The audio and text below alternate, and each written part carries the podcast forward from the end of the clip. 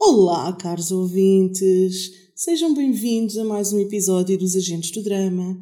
Eu sou a Cláudia e tenho comigo o Pedro. Olá! E a Rita. Olá! Hoje vamos fazer o relatório do oitavo episódio de Star Wars. Este é o oitavo. O oitavo É, episódio. sim, sim. O oitavo episódio de Star Wars. um, Star Wars The Last Jedi. Ou em português, Os Últimos Jedi. Quero avisar os nossos ouvintes mais sensíveis que este episódio pode conter opiniões consideradas chocantes. Obrigada.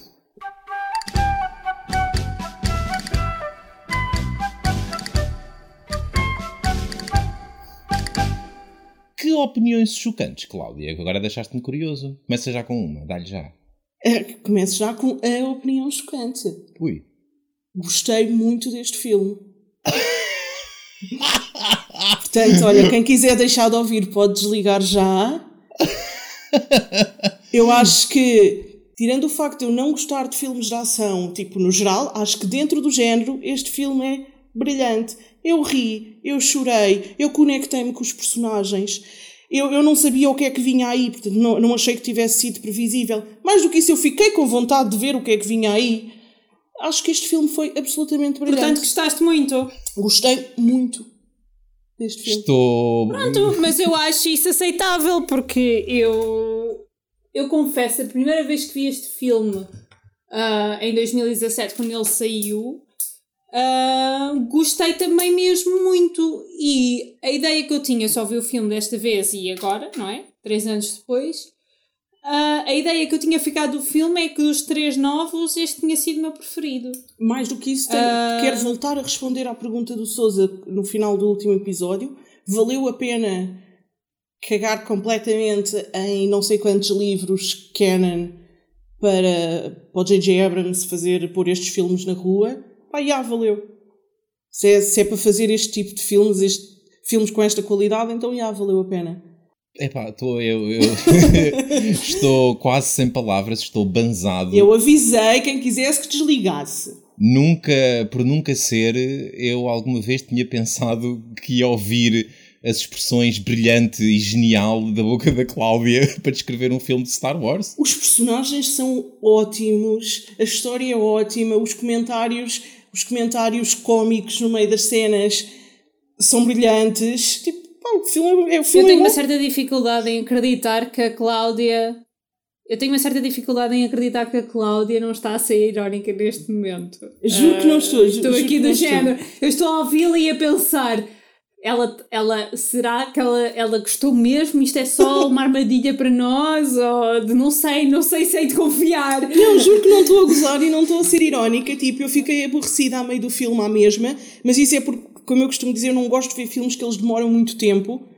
Ah, eu gosto de ver séries que são mais curtas e para quem diz, mas tu passas tardes inteiras a ver seasons em seguidas. Mas cada episódio que, que dura 40 minutos a uma hora tem tipo um início, um meio e um fim, não é? Tipo, tipo, tu segues a história, tem um pico, Sim, em volta geral, a descer, tem um cliffhanger. Ah, nos filmes tu precisas de duas horas para isso, então ao fim de uma hora eu estou aborrecidíssima. Porque, porque o ritmo é mais lento, é natural. E portanto fiquei aborrecida na mesma a meio do filme. Mas, ma- mas comparado com os outros todos, este filme é tipo ótimo. E dentro de uma categoria de filmes de ação, este filme é muito bom. porque Tem montes de coisas que não são ação. Pronto, é isso que eu, tinha, que eu ia dizer. Eu acho que todas as cenas de ação deste filme, apesar de serem da, cenas de ação, estão feitas com também com tanto cuidado, ou seja, com cuidado do ponto de vista de, de terem sempre algo mais, com cuidado do ponto de vista da cinematografia, que é lindíssima. Aliás, neste filme inteiro, a cinematografia é, mais uma vez, um daqueles pontos que eu pus ah, sempre como estando 10 out of 10. Um, e, e eu concordo com a Cláudia, as cenas de ação deste filme são interessantes. O que eh, para mim também é estranho dizer isto de cenas de ação em geral, porque eu tenho tendência a adormecer em cenas de ação. Um, mas nestas, a maior parte das vezes eu estava tão hum, interessada no que estava a acontecer e mesmo quando não estava assim tão interessada, o que acabava por acontecer era tão impactante ou tão engraçado ah, que uma pessoa conseguia de facto consegue de facto manter a atenção. Eu, eu, não contabilizei, não tive com o cronómetro, mas eu acho que neste filme a cena da ação que du durou mais tempo sem ser interrompida, sem haver mudança de, de planos, foi depois do Kylo Ren matar o mal e depois eles tiveram a luta com, com os vermelhos todos. Mas tipo, essa cena tu tinhas que prestar hum, atenção, hum, não é? Tipo, que é género. Sim. Ok, tipo, se calhar não vamos estar a desviar o olhar. Mas foi a que demorou mais tempo. Eu vou, eu vou ser sincera, de todas as cenas do filme, da, da minha memória da primeira vez que vi o filme, essa cena é, era a que eu tinha na cabeça mais vividamente. Eu adoro essa cena. Acho que essa cena está tão bem filmada, tão bem coreografada, yeah. a uhum, cinematografia uhum. dessa cena é impecável, os atores Aliás, essa cena da, da, da luta no, quando o Kylo Ren e a, e a Rey se juntam, juntam para lutar lá contra os, os, os, os, os, guardas vermelhos, que é a primeira vez que nós vemos de facto os guardas vermelhos a serem. A, a, a, e percebemos porque é que os guardas vermelhos uh, são os guardas do, do, dos, dos Sith maléficos. Uh, essa cena, eu acho que para mim, é a minha cena preferida do filme inteiro. É muito e, boa, e mesmo é muito boa. cenas de tirinhos não tens, não tens cenas cansativas, não tens. Não sei, não, não me pareceu. Nessa cena do Salão Vermelho, mesmo do ponto de vista da, da coreografia, que concordo que está a 5 estrelas, uh, não é só a parte da, da dança, é a forma como eles vão uh, matando cada yeah. um deles, cada um dos guardas vermelhos, de uma forma muito específica e, e, e tudo encaixa bem e revela cada, um, cada uma dessas coisas revela um bocadinho acerca dos personagens, ou da inteligência deles, ou da capacidade de lutarem juntos, que é uma coisa polémica naquela fase do, naquela fase do filme e da história. E, e portanto, sim, essa cena está essa cena tá ótima. As outras cenas de, de ação, eu não estou tão convosco, uh, não as achei tão boas como noutros filmes de, de Star Wars. Eu não disse que eram tão boas, eu só disse que eram mais curtas, pelo menos não dava tempo da pessoa se aborrecer. Isso sim, são, são, são um bocadinho mais curtas, é verdade. Mas a, a cena do. Quando eles, quando eles uh, entram pelo casino a cavalgar. Ah, eu curti bem das cenas do casino. As cenas do casino são giras, sim. mas essa, essa, essa em particular, eles fazem o percurso de, das cavalariças.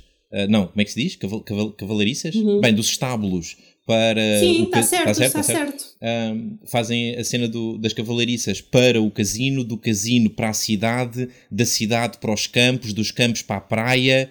E acho que são. Ah, e ainda passam pela pista onde, onde normalmente aquelas, aquelas criaturas correm. Uh, acho que são, são cenas a mais. Uh, preferia ter visto um, um, caminho um bocadinho mais, um bocadinho mais curto. Uh, mas, uh, mas pronto, quer dizer, se esta é a única crítica que eu tenho a fazer, também não é assim, não é assim nada do outro mundo, não é, não é uma cena, não, não acho que seja uma má cena de ação. A primeira cena de ação, de ação mesmo a valer com tiros e naves e, e quê, do, do filme, que é, é assim que o filme abre, acho que está muito boa. A, primeira cena do filme é a primeira cena da ação do filme com os bombardeiros uhum, uhum. e com, com aquela rapariga que tu depois mais tarde vens descobrir que é a irmã da Rose. Yeah. Uh, a Paige. Está, essa cena está fantástica porque numa cena de ação com personagens que tu não conheces, tu crias ali uma empatia com aquela pessoa que tu não conheces só porque compreendes o significado daquele esforço, de estar ali a fazer um esforço pela resistência yeah, yeah, yeah. Uh, e pelo sacrifício que isso é. E é uma cena, uh, uh, apesar de ser uma das cenas da ação, das dreadful cenas da ação, é uma cena muito impactante e que está de facto muito bem feita. Sim, e atesta a, a qualidade de toda a equipa por trás deste filme, porque é, é literalmente o cartão de visita do filme, não é? É a uhum. primeira coisa que eles te apresentam. É, é, no fundo, é dizer: olha, preparem-se porque este filme vai ser isto. E o que é que é isto? É uh, ação quando tem que ser, sem esquecer quem são os personagens. Se for preciso, ao fim de dois minutos, tu já estás interessado no destino daquele personagem e não queres que ele morra. E, e sentes a ação dele, ou, ou, queres que ele morra, é verdade, porque isso, isso também é verdade.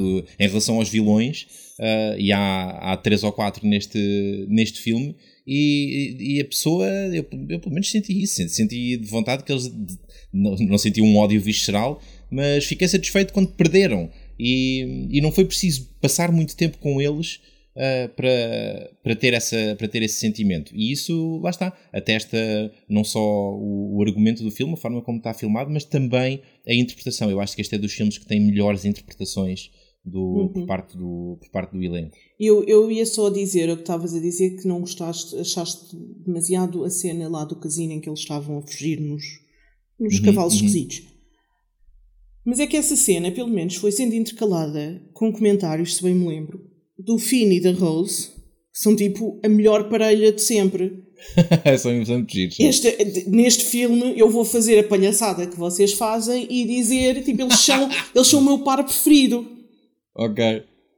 A sério? Sim, eles são tipo ótimos. Eu não acho, eu, eu vou ser sincera, eu, eu, eu não adoro o Finn como personagem. Pronto. Não, não consigo ter. Uh, gosto muito da Rose. Uh, acho que a Rose é espetacular, mas o Finn, para mim. Não sei, ele ia fugir. E eu sou, eu sou como a Rose, tipo, meu, tu, tu vais fugir. tipo, tu estás com um saco num dos droids que se vai embora. Yeah. Uh, pronto. E eu, o Finn, confesso que eu acho que ele é um bocado. Lá está, é, é uma pessoa que facilmente se acobarda, senão, senão ele continuava a ser Stormtrooper, não é? eu gosto muito mais da Rose do que do Finn, mas eu gosto muito deles juntos. Uhum. Pá, acho que é engraçado, os diálogos deles okay. são giros, as aventuras deles são duas pessoas que tu não imaginavas que iam estar juntas e sim, pá, fazem sim. ali umas sequências bem engraçadas. E aprendes coisas pelo meio, sim, porque concordo. aquela conversa deles no casino também dá algumas respostas a perguntas que fizemos no último episódio de, de onde é que o dinheiro veio. Yeah. Uh, de, de, onde é que as coisas. Quer dizer, de onde é que o dinheiro veio? Não, porque aparentemente eles compraram. Mas de onde é que as uhum. coisas apareceram? E na altura eu disse: há sempre gente rica disposta a financiar uh, os maus, e aparentemente uhum. é o que uhum. acontece. Um, e os bons também. Sim, yeah. e os bons também, mas isso só é mesmo assim. Mas de qualquer forma, nós estávamos a falar onde é que esta First Order está a ir buscar coisas e pronto, já sabemos, tem quem lhes forneça. Um, e portanto acho que foram, foram partes importantes para a história e que foram postas com, com um par de personagens engraçado.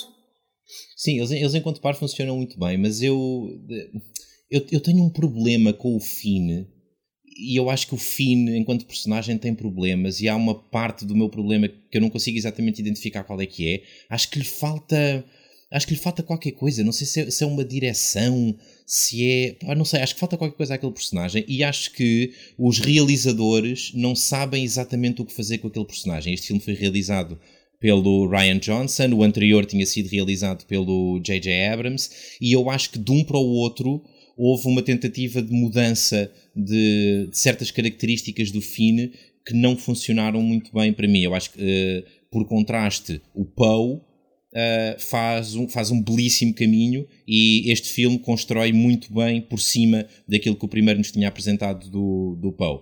Uh, não exagera nenhuma das suas características, cristaliza algumas e depois faz qualquer coisa com, de interessante com essas características cristalizadas. E.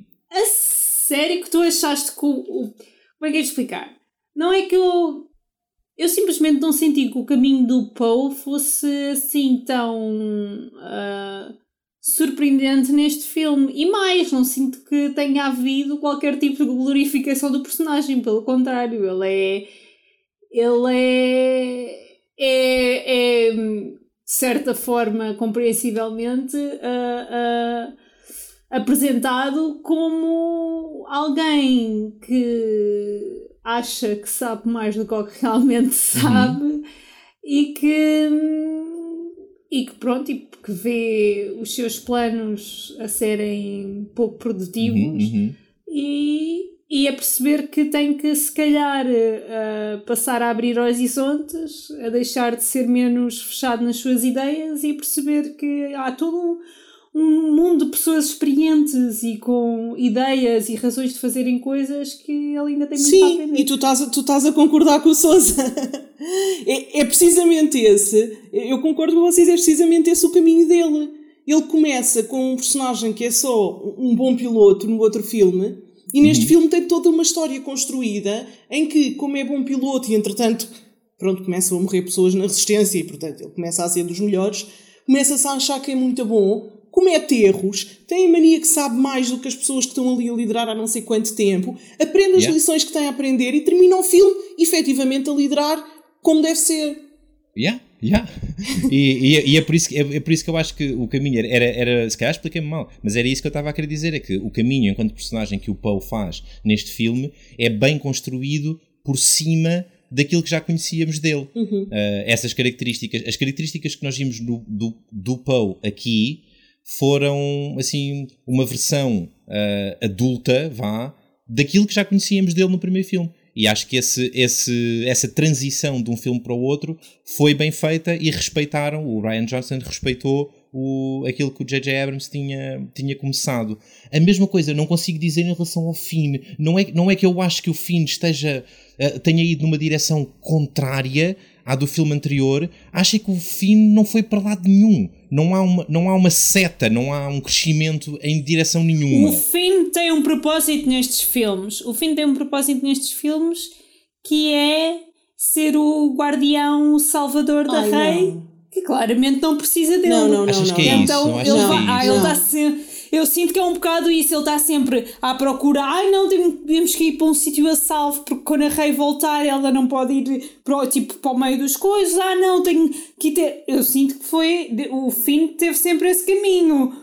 Ah, ah, efetivamente, depois ele no seu caminho é desviado muitas vezes, mas não é desviado da sua. Eu sinto que não é muitas vezes pela sua vontade, ele é quase que forçado a fazer outras coisas. Talvez o Finn seja o representante do espectador, de alguma maneira. O tipo que percebe menos do que está a acontecer, está menos embranhado nas tramas e percebe menos o, quais é que são as dinâmicas das várias fações e estruturas de poder e por isso se calhar não tenha uma direção tão bem definida, um caminho tão bem definido como os outros personagens, não sei, talvez seja isso.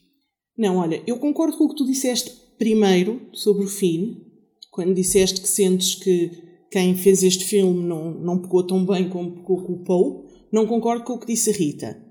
Em defesa de quem fez este filme, o Finn não tinha muito por onde pegar.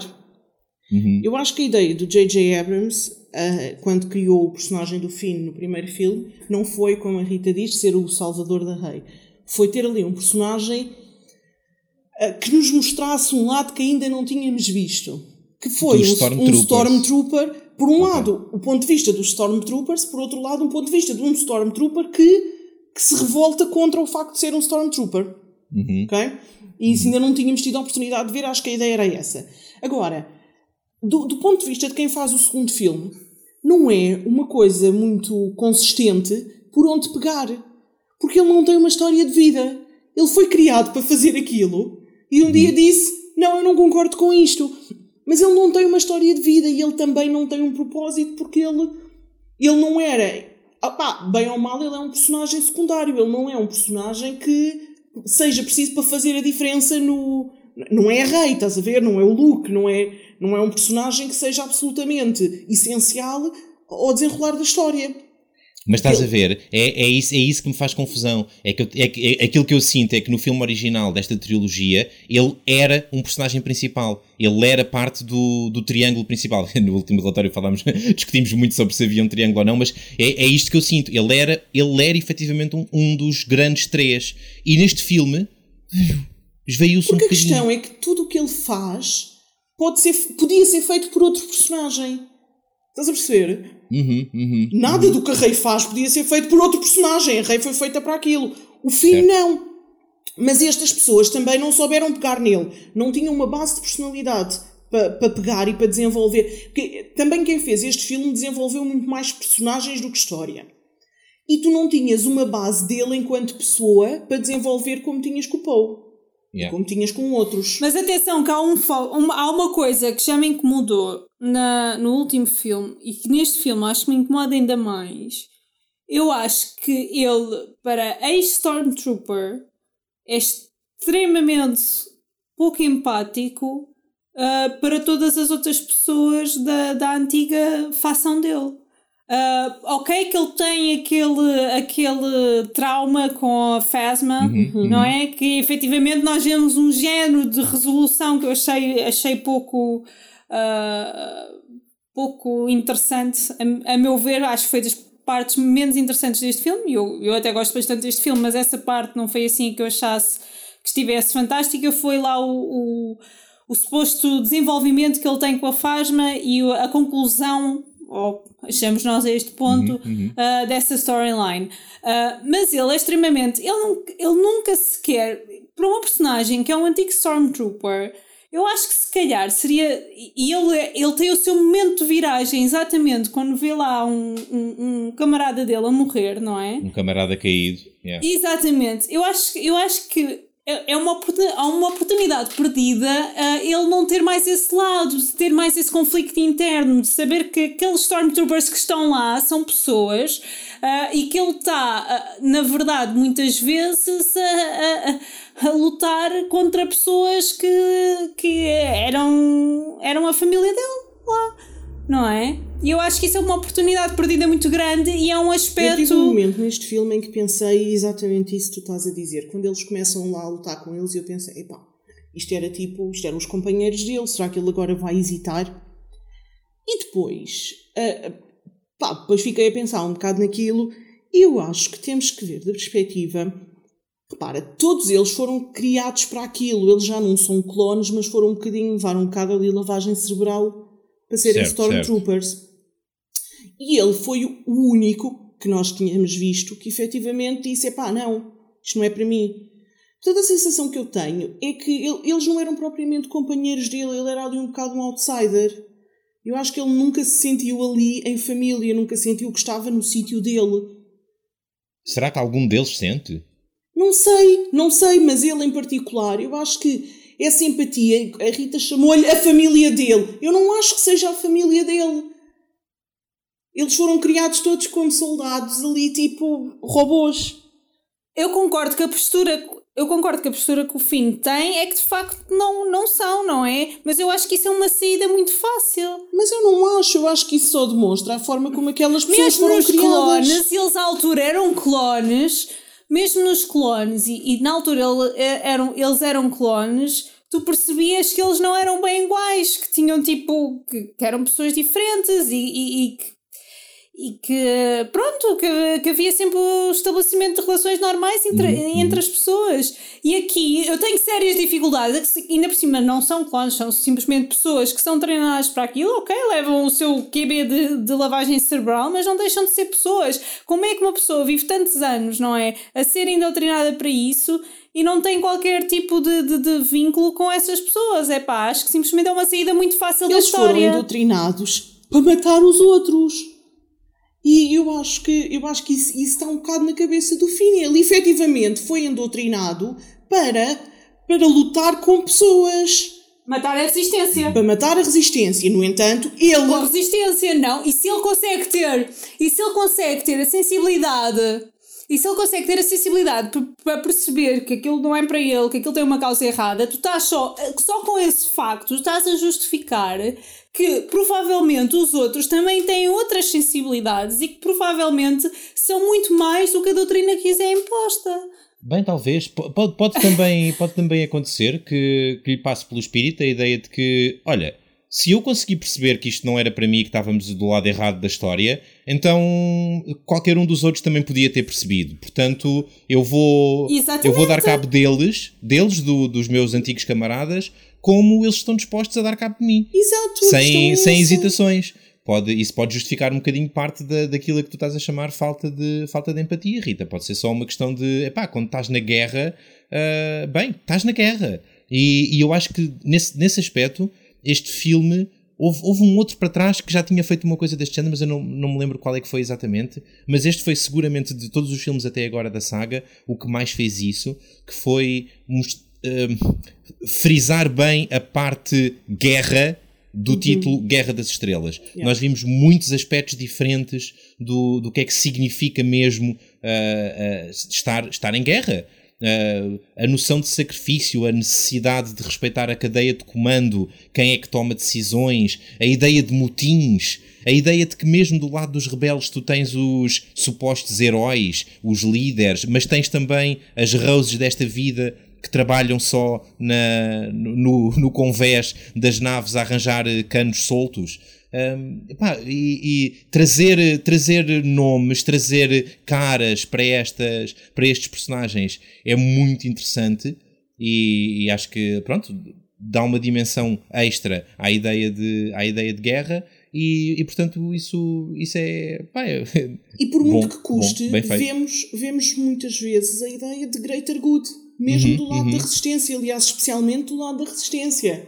Sim, Quando sim, eles sim. dizem, pá, temos muita pena, mas bola para a frente. Temos pena que as pessoas estejam a morrer, mas a nossa causa ainda não acabou. Segue.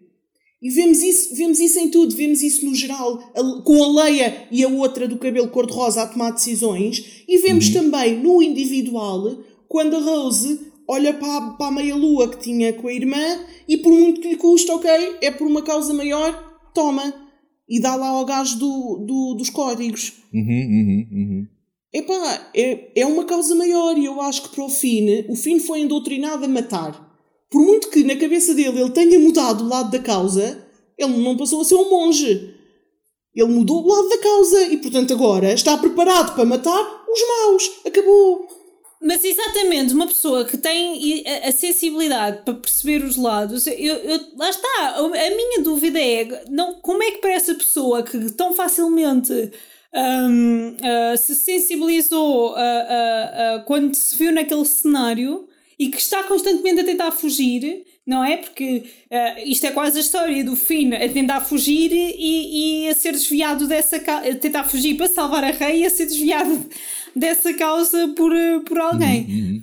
Mas como é, que, como é que essa pessoa que lá está, não, não, não se adequa a isso, não, não tem o mínimo de, de, de, pensamento, não é? Sobre as pessoas que estão a estar com ele. É pá, para mim, desculpem, mas eu, eu acho que é uma, pelo menos uma grande uh, perca de, perda de oportunidade da parte de, de, dos argumentistas deste filme não sequer, nem sequer darem uma pitada ou mais chega uh, a essa parte eu, da história. Eu concordo quando dizes que é uma perda de oportunidade, no sentido em que, efetivamente, se quisessem dar profundidade ao fim, podiam ter pegado por aí mas não me choca que não tenha acontecido. Efetivamente é o que dizia o Souza, é uma guerra. O Poe está do lado dos bons, o Luke está do lado dos bons, a Leia está do lado dos bons e todos matam Stormtroopers sem hesitar. Uhum. E depois de repente tens aquele hacker que chega e atreve-se a tentar destruir essa noção uh, de bons e maus, não é? Sim, sim, sim, sim.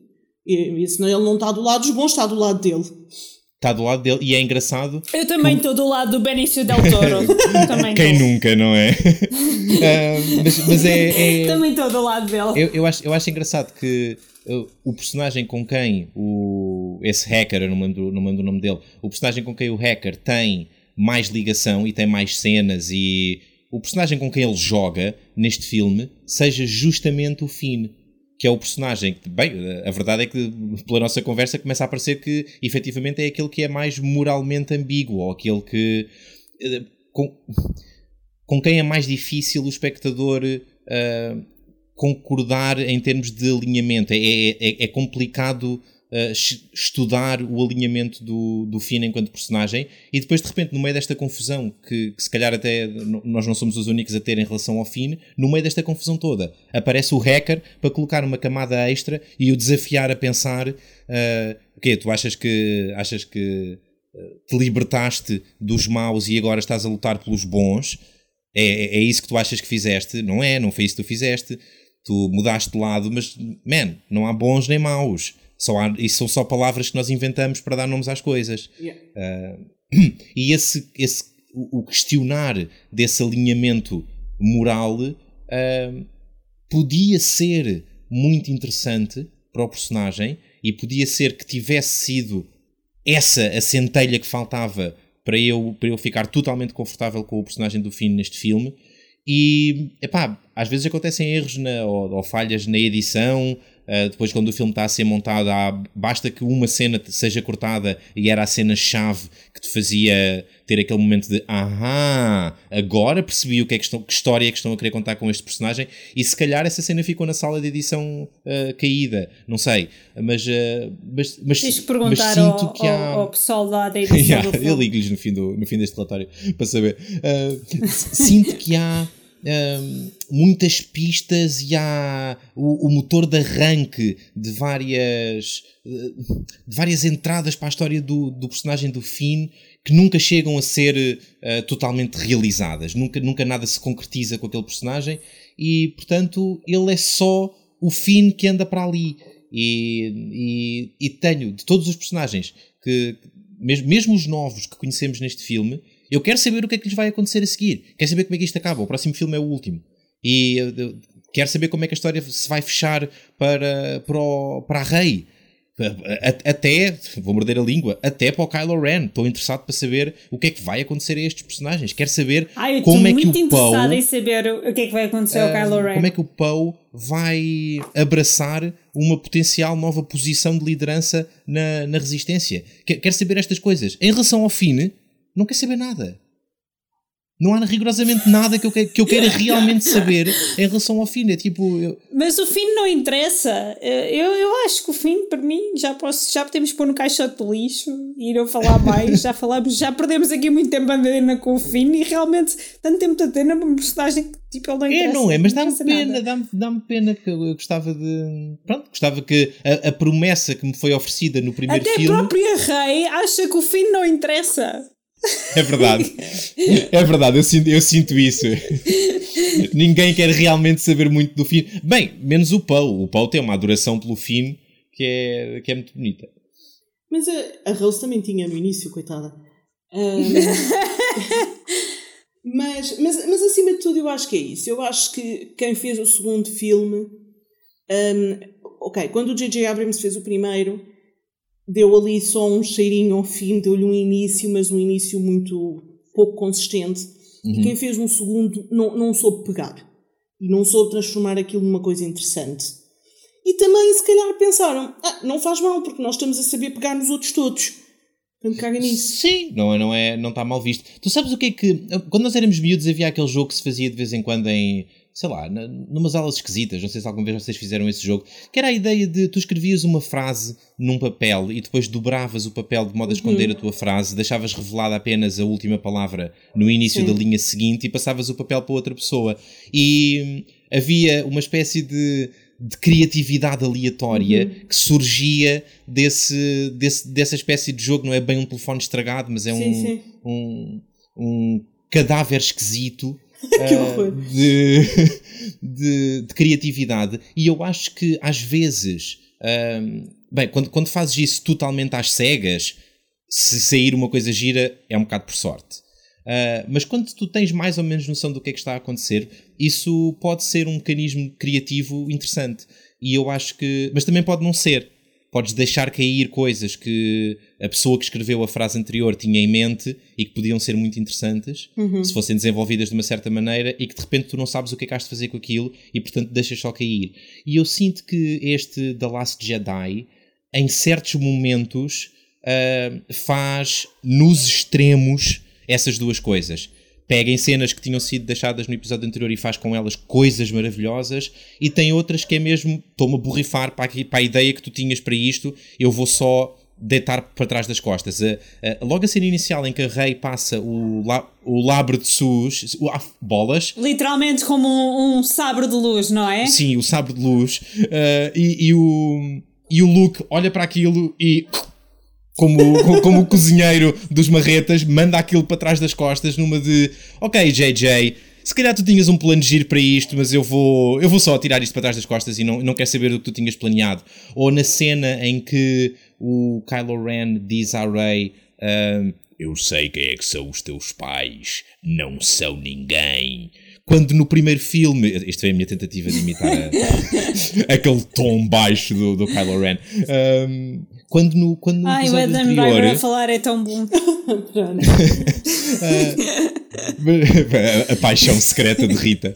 Mas, no, mas, mas a cena é que no episódio anterior, aliás, eu, se não me engano, até foi uma das perguntas que a Cláudia tinha deixado uh, no ar, era se qual é que era a ascendência da, da Rey, não era? Toda a gente estava convicta de que ela tinha uma ascendência importante. E, e se calhar até o J.J. Abrams queria que fosse essa a direção da história. E o que é certo é que o Ryan Johnson chega e diz: hum, não. os teus pais não eram ninguém. O J.J. Abrams deixou tão no ar que mesmo depois neste filme eles dizerem os teus pais não são ninguém, eu achei que ele estava a mentir.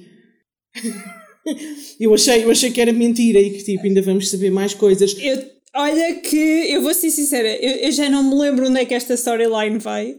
Uh, tipo, eu, eu vi os três filmes, eu vi os três filmes uh, de seguida, mas eu estou com a Cláudia. Uh, eu, quando o, o Kylo Ren diz a Rey, os teus pais, tu sabes quem é que eram os teus pais?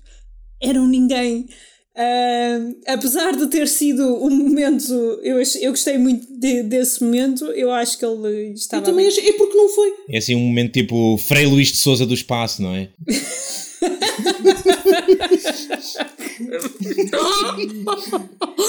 Sim, Frei Luís de Souza, uh, Kylo Ren do espaço. Ele diz-lhe. Jedi, Jedi, quem são os teus pais? Ninguém. Não, isso foi, isso foi a cena da gruta quando o Luke está a perguntar: Mas quem és tu? E ela: Não sou ninguém. Mas de onde é que tu vens? De lado nenhum. Yeah. Não, mas não, não, vem de Jacu. Ah, ok, isso, isso, isso de facto yeah. é lado nenhum. Exato. uh, não, mas agora a sério, quando ele lhe disse isso, não foi só, porque ele não disse só, tu sabes que os teus pais não são ninguém. Tipo, ele disse, sabes, os teus pais não são ninguém e tu és completamente irrelevante no grande plano das coisas. E é tipo, eu pensei, ok, esta parte não é verdade, portanto, logicamente, a primeira coisa que ele assumiu também pode não ser. Uh, e achei que ele lhe estava a mentir, posso estar enganada. Mas olha, sem, sem te querer uh, indicar ou guiar, eh, seja em que direção for, a verdade é que a Rei reconhece. Mas a Rei não se lembra de tudo, ela lembra-se. Ela... É. Estou só a dizer que isso é um fator. Eu sei, eu, eu Mas olha isso, que mas quando ele que... lhe diz, ele não lhe diz tu não interessas para nada, ele, e é irrelevante, ele diz tu não interessas para nada, és irrelevante para o, para o resto do universo, uh, uh, menos para mim. Pronto, aqui vamos nós. Para, para, para, a fantasia de amor adolescente de Rita Santos. Bora. Pronto, lá está, mas precisamente por isso é que eu achei que ele estava a endrominá-la. Isso é mesmo coisa de stalker. É tipo, tu não interessas para ninguém, tu só interessas para mim. Vem comigo que eu vou te prender na minha masmorra para sempre. Por acaso é verdade, isso é uma característica de, de, namorado abusivo. A cena é, de. É? Sim, sim, sim, de um, promover uh, o corte com. Pessoas, obrigado, é essa a expressão certa, alienar uh, a pessoa de, com quem está na relação. É não verdade, é para ter mais controle não sobre é ela. É verdade, se ele sim, não senhora. tivesse a tentar, não é como se ele não tivesse a tentar uh, seguir as pisadas do avô. Ele, é, efetivamente, é esse o plano dele. Ele não esconde ninguém. Mais ou menos, eu se bem me lembro, o Anakin Sim, não precisou de alienar a Padme, a Padme yeah. alienou-se sozinha. em compensação, em compensação, ele veio com a mesma tirada do avô, mas caga nisso, olha, a gente pode governar a galáxia juntos. Olha, mas sabes que mais? Eu acho que agora foi a sério. É que da primeira vez que o Darth Vader disse isso ao filho, Uh, pronto, nós, nós divergimos, eu sei, nós, nós não, não, concordamos com, não concordamos em relação a isso. Da primeira vez que nós ouvimos o Darth Vader dizer isso ao filho, eu acho que o Darth Vader não estava a sentir aquilo. Está bem, mas e quando disse à Padme? Em que ele também disse à Padme? Ah, sim, aí, aí, aí, sim, aí sim que estava, aí sim, aí sim. Quando ele disse, quando ela disse tipo acabaste de arruinar a galáxia, ele não, não caga nisso, a gente pode governar isto os dois. Yeah, yeah, este yeah. foi exatamente a mesma coisa. Não vem hum. comigo. Mas pronto, isto para dizer Agora que... é que eu estou a perceber, o Vader fez essa proposta a duas pessoas diferentes em dois momentos da vida. Sim, sim, sim. E agora nunca ninguém aceita. Uh, não percebo, portanto... não percebo a cena destas pessoas da resistência. Estão sempre, estão sempre a querer tirar os outros do poder. E quando têm a oportunidade de ir com eles para governar a galáxia, nunca vão. Bem, é pelo simples não, caros ouvintes, se um homem charmoso vos oferecer a chance de governarem juntos a galáxia, uh, digam que não, está bem? Só Mas pelo pronto, simples olha, não. Fiquei orgulhosa do Kylo Ren, porque ele efetivamente quer tanto ser como o avô que este episódio, entre red flags e, e as cenas creepy, conseguiu quase chegar lá. Uh, mas, mas estávamos a falar estávamos a falar dos pais da Rei eu ia dizer continuei a achar que efetivamente que ele lhe estava a mentir mas se for verdade e os pais dela não forem ninguém, eu não vou ficar chateada porque cheguei à conclusão que ela pode ter sido feita pelos midi-chlorians como o Darth Vader e portanto Uh. eu cá para mim Não até foi há, por isso que não o pai há dela a vendeu. midi-chlorians neste filme. Não há, não há. Morte aos midi-chlorians, lá, lá, lá, lá, lá, lá, lá, lá. Não quero O que faz imenso lá, lá, lá, sentido. Não quero Não quer saber, de midi-chlorians. Oh Rita, tapa os ouvidos um bocadinho, vá. Não. Pronto, faz imenso sentido até que os- o pai dela tenha vendido, não só era má pessoa, como nem sequer era efetivamente pai dela. É tipo, ah, vem-me esta gaja dizer que foi o Espírito Santo, emprenhou sozinho ou não sei quê, estás grávida aí de um qualquer, não quer saber, vou vender a criança. Faz bem sentido. Mas estão a ver, meninas, é- este, este, este momento de, de birra que vocês agora tiveram. Eu gosto dos midi-chlorians, ah não há midi-chlorians, não sei o quê. É para isto que serve o canon, estás a perceber, Cláudia? É, é para resolver este género de Mas os divergências. midi-chlorians são canon! Os- lá está, os midi-chlorians são Ah, canon. Neste filme não há midi-chlorians. Não quer falar de midi-chlorians, não é deste filme, não há. Pronto, está no próximo quando descobrirmos de onde é que veio a rei. Como é que veio aquela força toda? No próximo, se houver, falamos. Neste eu não quero falar. Quero, quero viver na ignorância de, de não, não, não saber que essas coisas tristes existem. Rita, deixa-me só informar-te que eu vou cortar 90% dessa tua birra na, na edição, ok? Fazes bem. Vais o quê? Não percebi. Estava a dizer-te que vou cortar 90% dessa tua birra. Sim, é que nós só estamos a ouvir. Midi-chlorians! ok, tenho, tenho perguntas bem pertinentes. Que pergunta é que querem primeiro? Uma decente ou uma parva? Uma decente. A sério? Sim. Sim, sim. A parva, o melhor guardamos para o final. É que eu a seguir tenho uma pergunta decente também para fazer e portanto podemos intercalar as duas decentes com a tua parva. Está bem. Então, a minha pergunta decente começa, foi feita logo quase no início do filme. Nós vemos as letras amarelas e percebemos que a First Order já está a ganhar. Ah, e a minha pergunta é: sempre que nós os estamos a ver, os da resistência são efetivamente bons, conseguem sempre tudo. Tipo, ah, temos que entrar numa cena mesmo bem minúscula e rebentar com uma coisa que é tipo bem impossível de acontecer e acontece. Eles são sempre bem bons. Como é que deixam sempre que os maus cheguem ao poder? É uma, é uma boa questão. Eles se calhar são. Porque isto é um filme, é um filme que foca os bons momentos deles. Toda a porcaria que eles fazem mal, não é? Eles, tipo, não é assunto de filme. Vem nas é uma a, história é contada pelos. Exatamente, a história é contada pelos vencedores, certo? E como é óbvio, tu só vais contar as, as partes em que foste bem sucedido, os, os momentos glórios das batalhas, não vais contar, não Tivemos é? uma batalha Aquela parte boa. em que, tipo. E olha, depois entretanto passaram Sim. 30 anos, não vamos dizer nada sobre isto, porque pronto. Ah, e tal. E depois agora tivemos outra batalha boa da boa. Sim, exatamente, exatamente. É tipo, o que está no meio, não é? Que se calhar até foi gestão danosa da parte da resistência. se calhar não, muito provavelmente foi. Hum, essa parte é completamente ignorada, é assim varrida para debaixo do tapete da, da história. Hum, e pronto. A verdade é e que explicado. tu precisas de um. tu- para teres domínio ah, governativo, tu precisas de conseguir vencer em várias frentes, inclusive na frente política. E a história recente da República, do ponto de vista político, não abona muito ah, a, favor da, a favor da resistência, não é? Que é só bananas. É, é- pronto, eu não poria as coisas exatamente dessa maneira, mas, eh, mas, é, mas é um bocado isso. E a verdade é que, embora a Resistência tenha conseguido destruir aquela máquina da morte horrorosa no filme anterior, ah, a máquina horrorosa da morte não deixou de dizimar a capital da República. Portanto, é natural que entre os poucos, eu não sei se são meses, se são anos, que separam o filme anterior deste, a República não tenha tido capacidade de se reorganizar politicamente e o que, o que pode explicar porque é que a galáxia está a perder a fé na resistência e porque é que a resistência está reduzida a poucas centenas de pessoas.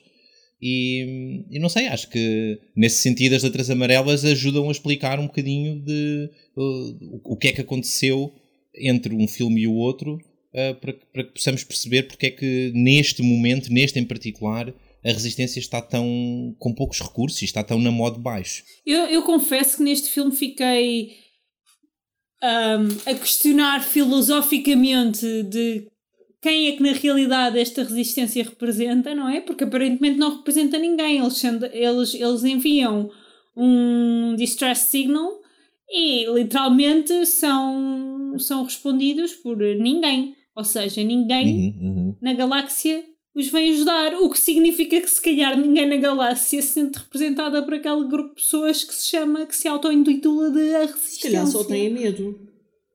Mas seja como for, eu acho que eu não sei o que é que vai acontecer no terceiro filme, mas eu acho absolutamente impossível haver mais filmes depois do próximo. Porque, pá, eles já eram poucos no início desta trilogia.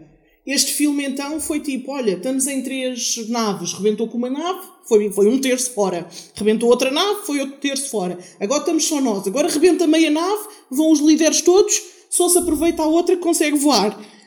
E é assim, mais um filme, eles vão ser absolutamente dizimados e vai acabar a resistência porque, porque não vai haver ninguém. Espera, quando, tu, quando tu dizes a outra que consegue voar, estás a falar da Leia? Claro, estou a falar da Leia. Finalmente vimos a Leia a usar a força. Foi preciso estar tipo quase a morrer. Foi preciso estar quase a morrer para puxar pela força e ir em direção à nave. Mas uh, efetivamente não, conseguimos perceber que ela eu consegue. essa cena. Eu gostei, bué. Eu escrevi, eu escrevi. A Leia é bué poderosa. e cheguei à conclusão que a Leia, a Leia podia ser tão poderosa como qualquer Jedi. Ela escolheu um, não seguir esse caminho e seguir o caminho de, de, general, porque era o que ela gostava de fazer, mas efetivamente ela treinou-se na, na força de alguma maneira, porque ela conseguiu, esticou a mão e foi parar, atravessou o espaço até chegar à, à nave. Portanto, acho que ela é absolutamente poderosa, só disse tipo, ah, sim, eu sei fazer isso, tipo, é tipo de género, imagina, eu sei pintar bem de bem, mas eu gosto mesmo bem de ser contabilista. Foi isto que aconteceu. Eu, eu, eu detesto essa cena. Eu acho que essa cena foi tão despropositada, tão. Eh, achei um bocado para começar out of character. A, a Leia nunca demonstrou assim nada com força. E se a verdade seja dita, não precisava demonstrar. A força dela, a meu ver, não era essa. Um, ela até podia sentir a força, e tu tens vários momentos em que percebes que ela consegue sentir a força, porque Uh, tens os momentos em que ela consegue sentir que acontece alguma coisa ao Han, ou consegue sentir uh, o filho, ela consegue sentir isso tudo. E porem-na a fazer aquela, aquela Leia super, super hero, uh, porem-na naquele modo Leia super hero, eu vou usar a força e agora vou-me guiar do espaço, por alguma razão sobrevivi, foi um momento ridículo. Aquilo não adicionou nada. Uh, aquela, aliás, ela não precisava estar ali, ou aquela parte não precisava. Aquela cena, no, nos, num minuto antes, era uma cena que eu estava a adorar, que era a cena do Kylo Ren supostamente ter que matar a mãe, não é? E não o conseguir fazer. Yeah. E essa cena é completamente dizimada por uma Leia Superwoman uh, a voar no espaço que tipo a meu ver, ao personagem da Leia não adiciona Ok, ok, eu tenho dois ou três comentários em relação mim, a isso. Deixa-me só dizer que eu gostei porque nós sabíamos que ela sentia a força, mas nós não sabíamos se ela controlava a força. Eu acho muito bem que em tantos anos que ela teve para se treinar, que ela consiga de alguma maneira controlar a força em favor dela. Uh, esse, esse, era um, esse era parte de um dos comentários, é que efetivamente nós já tínhamos visto que a Leia tinha sensibilidade uh, em relação à força. E, e, portanto, não acho que tenha sido muito out of character. Foi, lá está, construir por cima daquilo que, que já conhecíamos. E, e, de certa maneira, eu acho que este filme nos dá uma perspectiva uh, através do personagem da, da Carrie Fisher e, do, e da Laura Dern. Desculpem, portanto, da Leia e da, da Holdo. Eu acho que este filme nos dá uma perspectiva de que, às vezes, os, enquanto que a malta do porão tem que arranjar os canos e evitar que, que a malta abandone o barco uh, e os soldados têm que ser bons a dar tiros. Eu acho que depois os generais têm há, há um há um esquilo que eles têm que ter que é o esquilo de gerir expectativas. E Sim. era necessário para a resistência continuar a ter esperança que houvesse uma figura mística uh, no Skywalker, no Luke Skywalker, que está lá longe e um dia pode vir e virar isto tudo. Era preciso essa ideia de esperança de que uh, um Jedi, alguém que domina a força, pode um dia voltar para nos ajudar.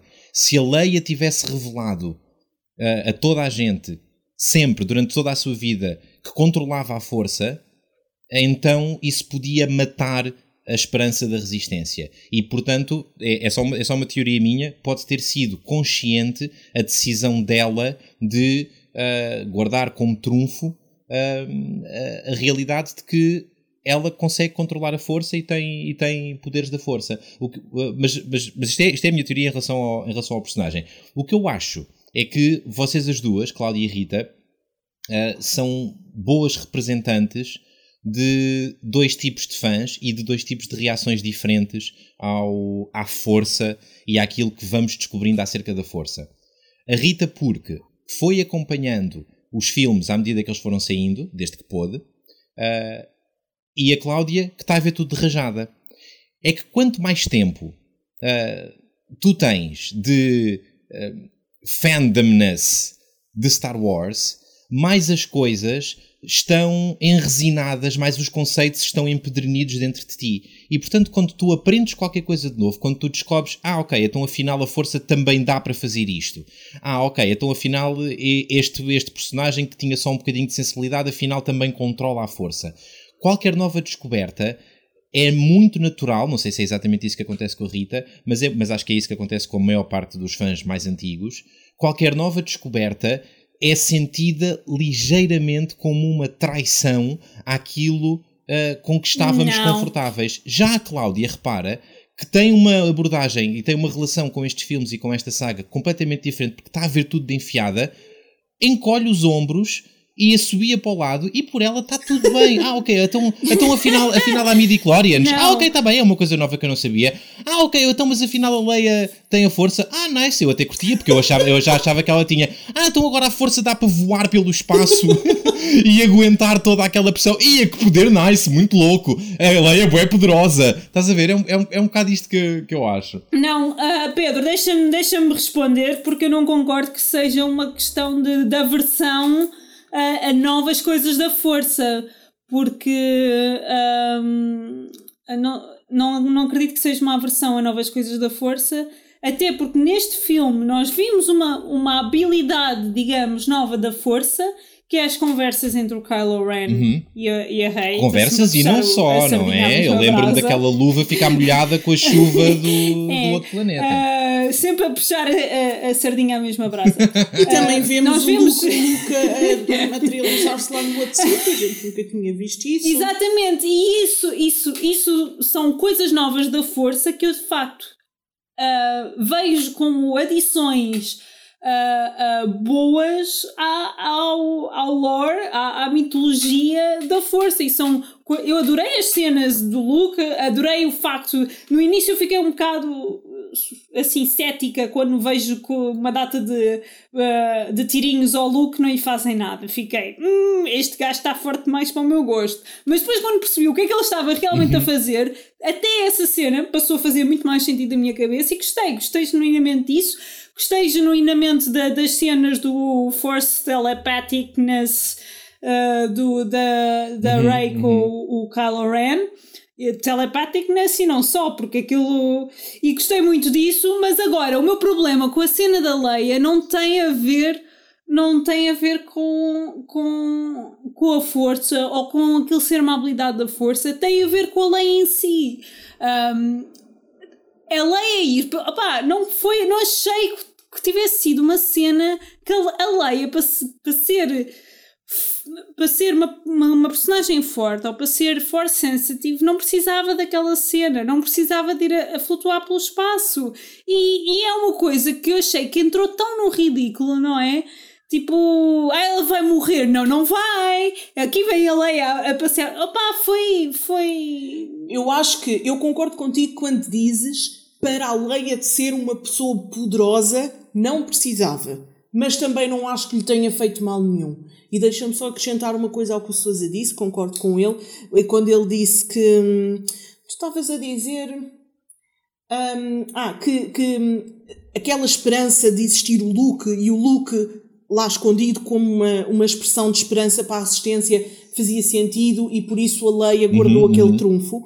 Acho que não foi só uma questão, não foi só isso, foi isso e também uhum. uma coisa quando ela diz ao quando ela diz ao Poe sobre a outra generala do cabelo cor-de-rosa, nunca me lembro o nome dela, ele diz-lhe ele diz qualquer coisa, ela diz-lhe qualquer coisa Sim. do género um, tu não sabias tudo e ela estava a fazer a coisa certa e às vezes os generais às vezes não querem ser heróis, querem yeah. fazer o que está certo.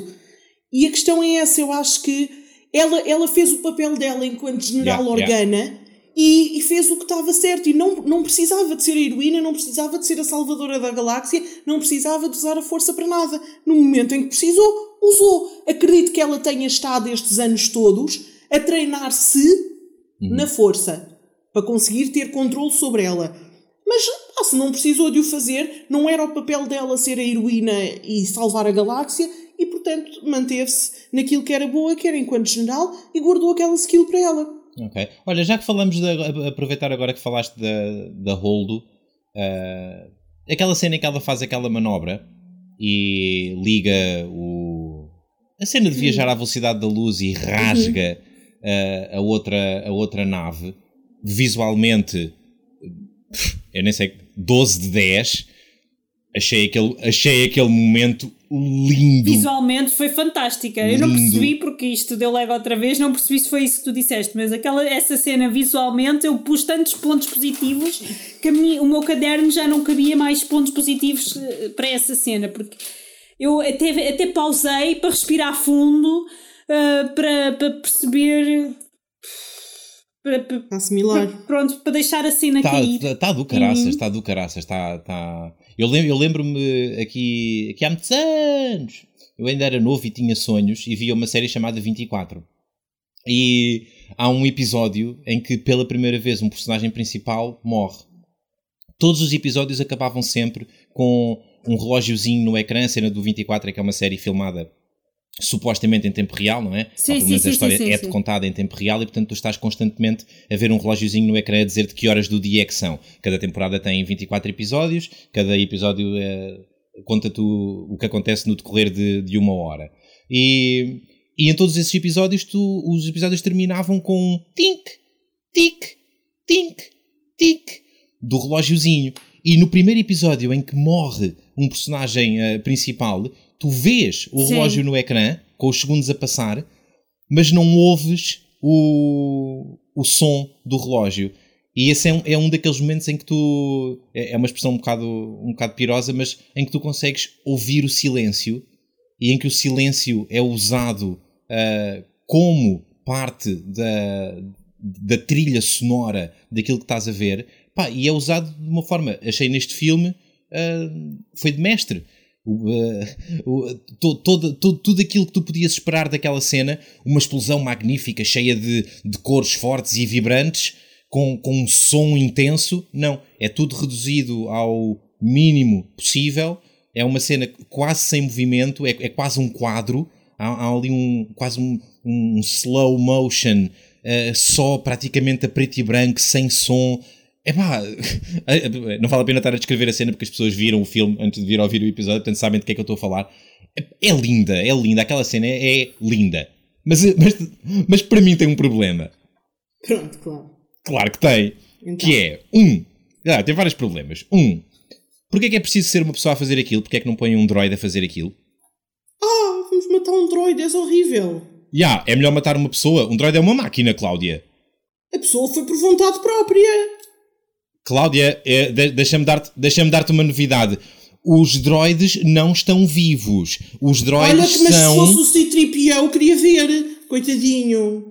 Tu estás a dizer que o C-3PO e o R2D2 e o, o, O BB-8 C-3PO, não o estão R2D2 e o BB-8 não estão vivos. São máquinas engraçadas que nos fazem rir e têm vozezinhas giras, mas não estão vivos. No momento em que seja preciso escolher entre destruir uma pessoa ou destruir uma daquelas máquinas, é inconcebível para mim que alguém tomasse a decisão de destruir a pessoa. Mas ninguém tomou essa decisão sem ser ela própria.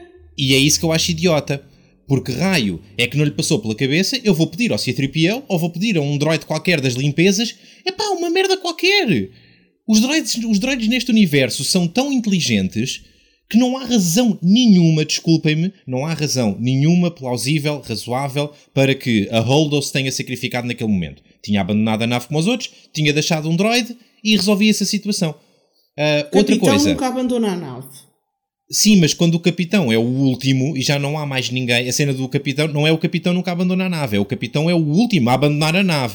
Ela não é capitão, ela, Certo, ela certo. é uma vice A patente, vamos pôr assim, a patente máxima é o último a abandonar o navio, certo? Isso não significa que tem que afundar com o navio, se for a, uni- a última lá. Não, mas ela disse que precisava de estar alguém a pilotar a nave para a cena de, dos outros conseguirem escapar no- nos podzinhos. Uh, pronto, isso para mim é uma treta, foi uma treta mal escrita por parte dos argumentistas para terem esta, esta tensão dramática, pronto. E ainda bem, porque a cena realmente do ponto de vista dramático foi, foi muito bonito. Eu vou ser sincero, também não tinha vontade de haver mais, porque ela faz uns comentários em relação ao Paul que eu, que eu escrevi aqui. Is the Admiral flirting with him? Oh no, wait, she's just a Uh, bitch. eu, acho que, eu acho que é suposto nós olharmos para ela como uma bitch no início, mas acho que também é suposto chegarmos ao fim do filme e percebermos que aquela atitude que, que observámos no início de uma certa maneira, na verdade tem é outro significado. É suposto nós vermos o mesmo que o Paul viu. Ou ao início tu pensas, olha para esta estúpida Sim, um e não sei quê, está a fazer tudo mal e, e ficas contra ela e depois percebes que estava a ter a mesma atitude que ele, que é a mesma atitude de um adolescente mimado,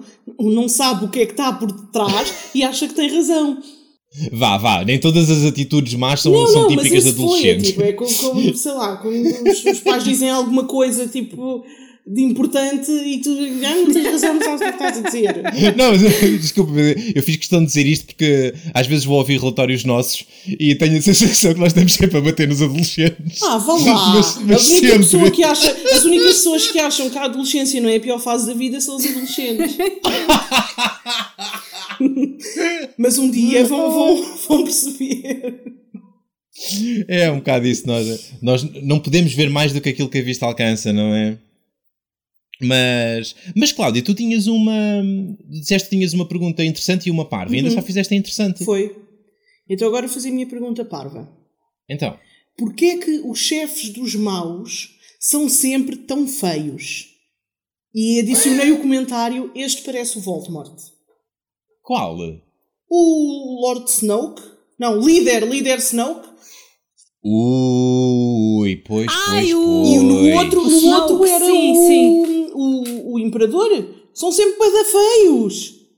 Ok, Mas esse calma. tu sabes porque é que ele era de feio, porque ele levou com os raios do Master Windu.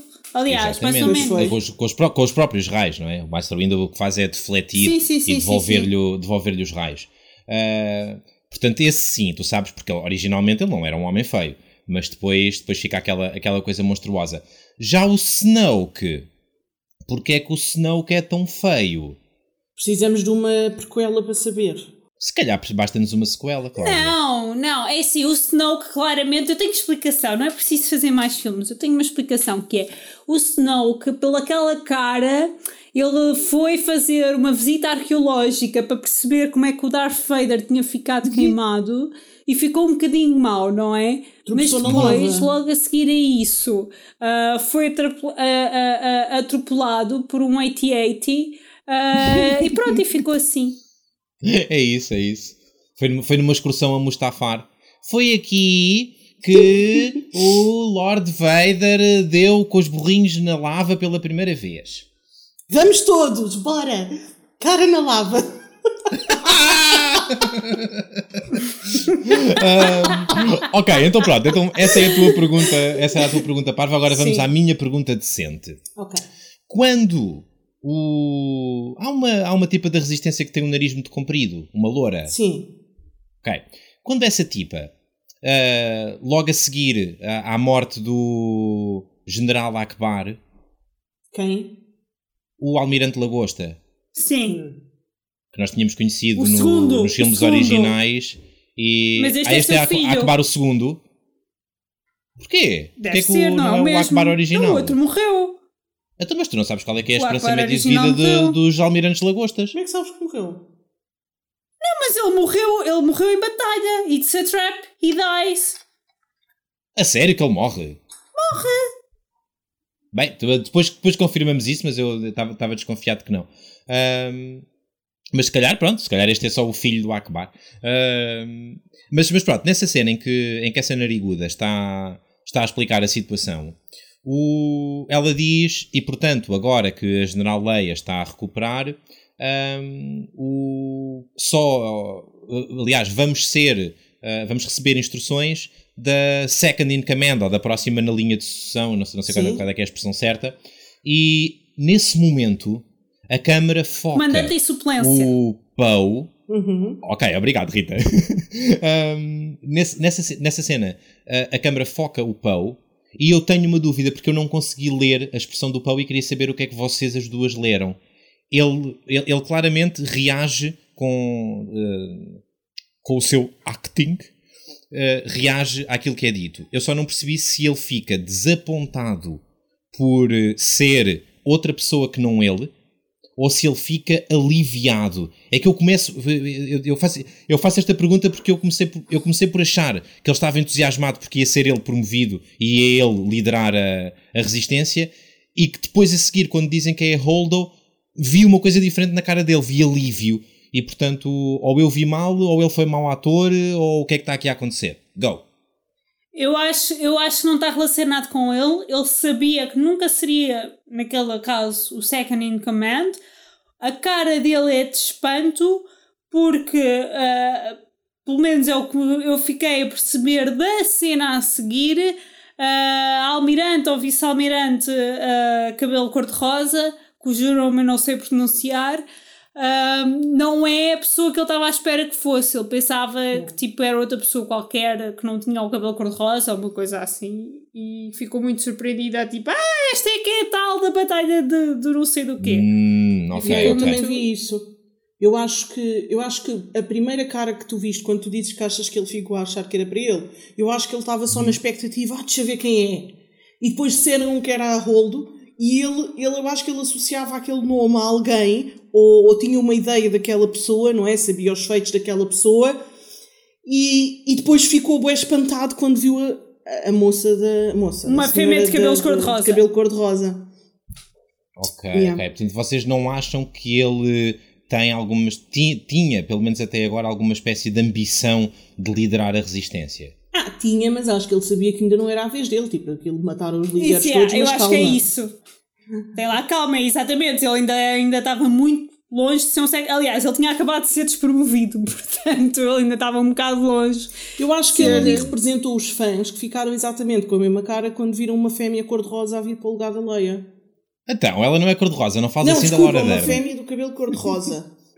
Eu acho que foi a mesma reação que os fãs tiveram, tipo, ai, outra gaja! Ah, ok. Estou-te a ver, estou-te a ver. Mas, mas pronto, em relação ao Holdo, a única outra coisa que eu ainda queria dizer que ficou há bocado pendurada é que ah, faz-me confusão que esta tenha sido aparentemente a primeira vez na história da galáxia que alguém tentou fazer aquilo. Mesmo sendo uma coisa idiota, que eu acho que é idiota, alguém sacrificar-se e ter aquele momento kamikaze de eu morro, mas levo não sei quantos comigo. Uh, ainda ninguém se tinha lembrado de fazer uma coisa daquelas. Mais do que isso, ainda ninguém se tinha lembrado de colocar centenas de pequeninas naves com pequeninos droids lá dentro, todos preparados para dispararem à velocidade da luz através dos bombardeiros, pá. Se calhar eles não têm isto tudo. Mas percebe- percebes a minha indignação? É que uh, o- eu, eu acho que, embora seja muito bonito visualmente, o furo que aquela manobra provoca não é só na nave, é um furo na consistência deste universo que, que, epá, que, eu, que eu, não, eu não consigo perdoar. É, o, o preço a pagar para, para, para o Ryan Johnson poder ter aquela cena maravilhosa foi uh, tornar toda a resistência para trás que alguma vez existiu e, e, toda a resistência, todo o império, todas as pessoas que alguma vez tiveram alguma posição de relevância militar, todos os soldados, toda a gente, são todos um bando de idiotas. E a Holdo foi a, a primeira mulher e, magicamente inteligente a lembrar-se que podia fazer atravessar uma nave através de outra à velocidade da luz e com isso destruir um bombardeiro uh, 500 mil vezes maior do que, do que a nave. É pá, não, não, não, não concordo. Pronto. Estou indignado. Vamos guardar essa indignação. Não vamos porque não há, não há mais nada a fazer, não há mais nada a fazer com ela. A única coisa que eu consigo fazer é deitá-la cá para fora. Não acho Pronto, que é, seja é terapêutico, assim desculpem.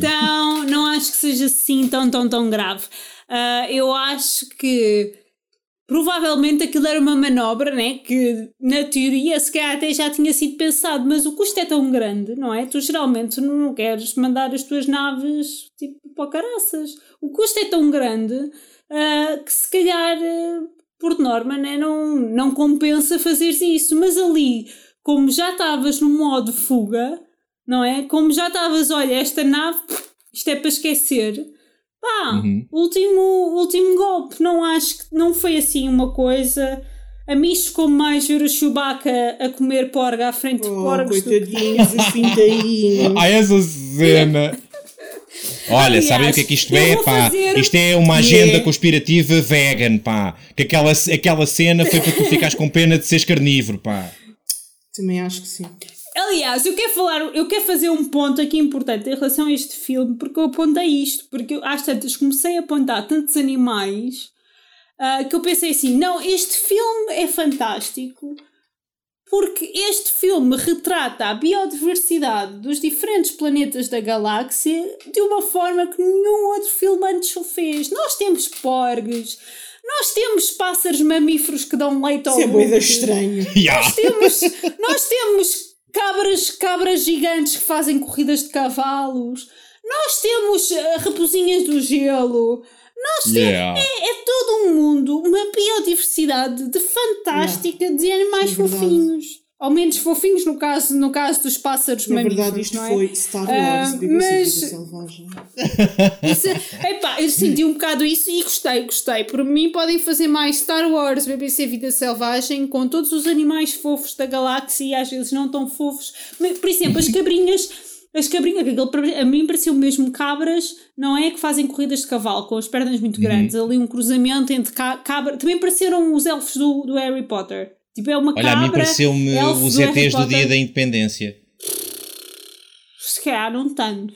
Mas pronto, eu gostei muito desses, achei que eles eram muito expressivos e muito fofos. Os porcos são fantásticos. A relação do Chewbacca com os porcos está no top das relações deste filme. Uh, juntamente com o Finn e a Rose, pode-se dizer que os porcos têm um bocadinho mais personalidade que o Finn, mas. Uh, ah, também são vários, tipo, alguns, chicotada. alguns não tinham personalidade. Oh, Bem, a, a, verdade é que, a verdade é que o Chewbacca neste filme só serviu para isso, para a gente fazer oh sempre que, que ele aparecia com os yeah. porcos, não é? Sim, ao menos. Não, não, também não... chorou cada vez que falava do Han Solo. Yeah, fazia aquele. Oh, faz isso muito bem, Pedro. Ai, muito obrigado. Na faz verdade mais. não fui eu, foi um, foi, um som, foi um som que eu pus na pós-edição. És um ótimo Chewbacca. É mentira, não foi na pós-edição, foi mesmo agora. Uh, mas Rita, tenho a dizer que, já que é para falarmos de biodiversidade, te esqueceste dos melhores personagens deste filme. Quem? As freiras da Ilha dos ah, Jedi. Adoro, adoro, adoro. Adoro, adoro, adoro, adoro, adoro, adoro, adoro, adoro. As senhoras peixe, que foi como eu escrevi. Gosto muito das senhoras peixe, gosto o muito Yoda teve uma relação escaldante com uma delas quando lá teve, não? É bem possível. É. eu acho que o Yoda e uma dessas freiras foram amantes. E se calhar saiu como filha mais que é nada. Está uh, tá tudo explicado. Ah, ela uh, voltou a aparecer, foi tão ótima. Yeah, ela é muito boa. Foi tipo, olha, eu agora estou aqui no meio de outra coisa, mas tipo, olha, contacta um gajo assim, assim. Muito Ah, por falar nisso, o, o, o gajo que era suposto eles contactarem. Uhum. Uh, bem, uh, curti do cameo, Justin Theroux, tu aí, mas uh, era suposto ser o Justin Theroux ou o Benicio del Toro? Têm uma opinião sobre o assunto? Ou seja, desculpem, hum. a Mascanada diz-lhes: vocês têm que ir ao casino e têm que ir à procura do homem que tem a florzinha na lapela. Sim. E é esse homem que vos Sim. vai ajudar. E eles Sim. depois chegam lá e nós vemos efetivamente um homem com a florzinha na lapela, mas depois encontramos um hacker que parece muito mais ser o hacker que, que a Mascanada tinha indicado. Eu fiquei no meu headcanon. Uh, o, o que aconteceu foi aquele tipo que está preso ele não tem nada com ele e tem as meias todas rotas e não sei o quê, porque apostou tudo e perdeu no casino, inclusive a florzinha da lapela. E portanto, o Justin Theroux, que nós tínhamos visto na cena anterior, não era o homem certo, era só o homem que tinha vencido ao Benício Del Toro a florzinha da lapela. É possível. Mas, mas se calhar, pronto, isto, isto, isto, estava tudo na minha cabeça, não sei mas o que é que vocês acharam ou se passou alguma coisa ao lado. A, a interpretação meta do Pedro. Porque eu acho que uma é pessoa possível, é normal é simplesmente, simplesmente te levaria no coração de que eles eram supostos terem uh, contactado lá o senhor de branco, cujo nome eu também não sei, apesar de aparentemente ser conhecido. Um, uh, ah, era contactar esse e por sorte ou azar ou um bocadinho dos dois do destino foram parar à prisão com nada mais, nada menos que um hacker. Eu, por acaso, agora penso na tua versão, acho que ela faz um bocado mais de sentido. Uh, do que haver dois grandes hackers no mesmo casino Exato. É, é um bocado mais. Eu acho que é, faz é, é sentido. Também não tinha pensado nisso, mas também acho que faz sentido. Já agora, o, fica a sugestão, o Justin, para a Rita e para os ouvintes, Uh, e para a Cláudia, o Justin Theroux é o gajo do Mulholland Drive, hum. que é, foi, foi votado pela, é o filme do David Lynch, foi votado pela BBC como o melhor filme do século XX, é maravilhoso. Eu, vi, eu gosto muito desse filme, mas não me lembro dele. É com ele, ele é o realizador. Hã? Ele é, é o real... Desculpa, ele é o ator que faz de realizador no filme. Pronto, é isto.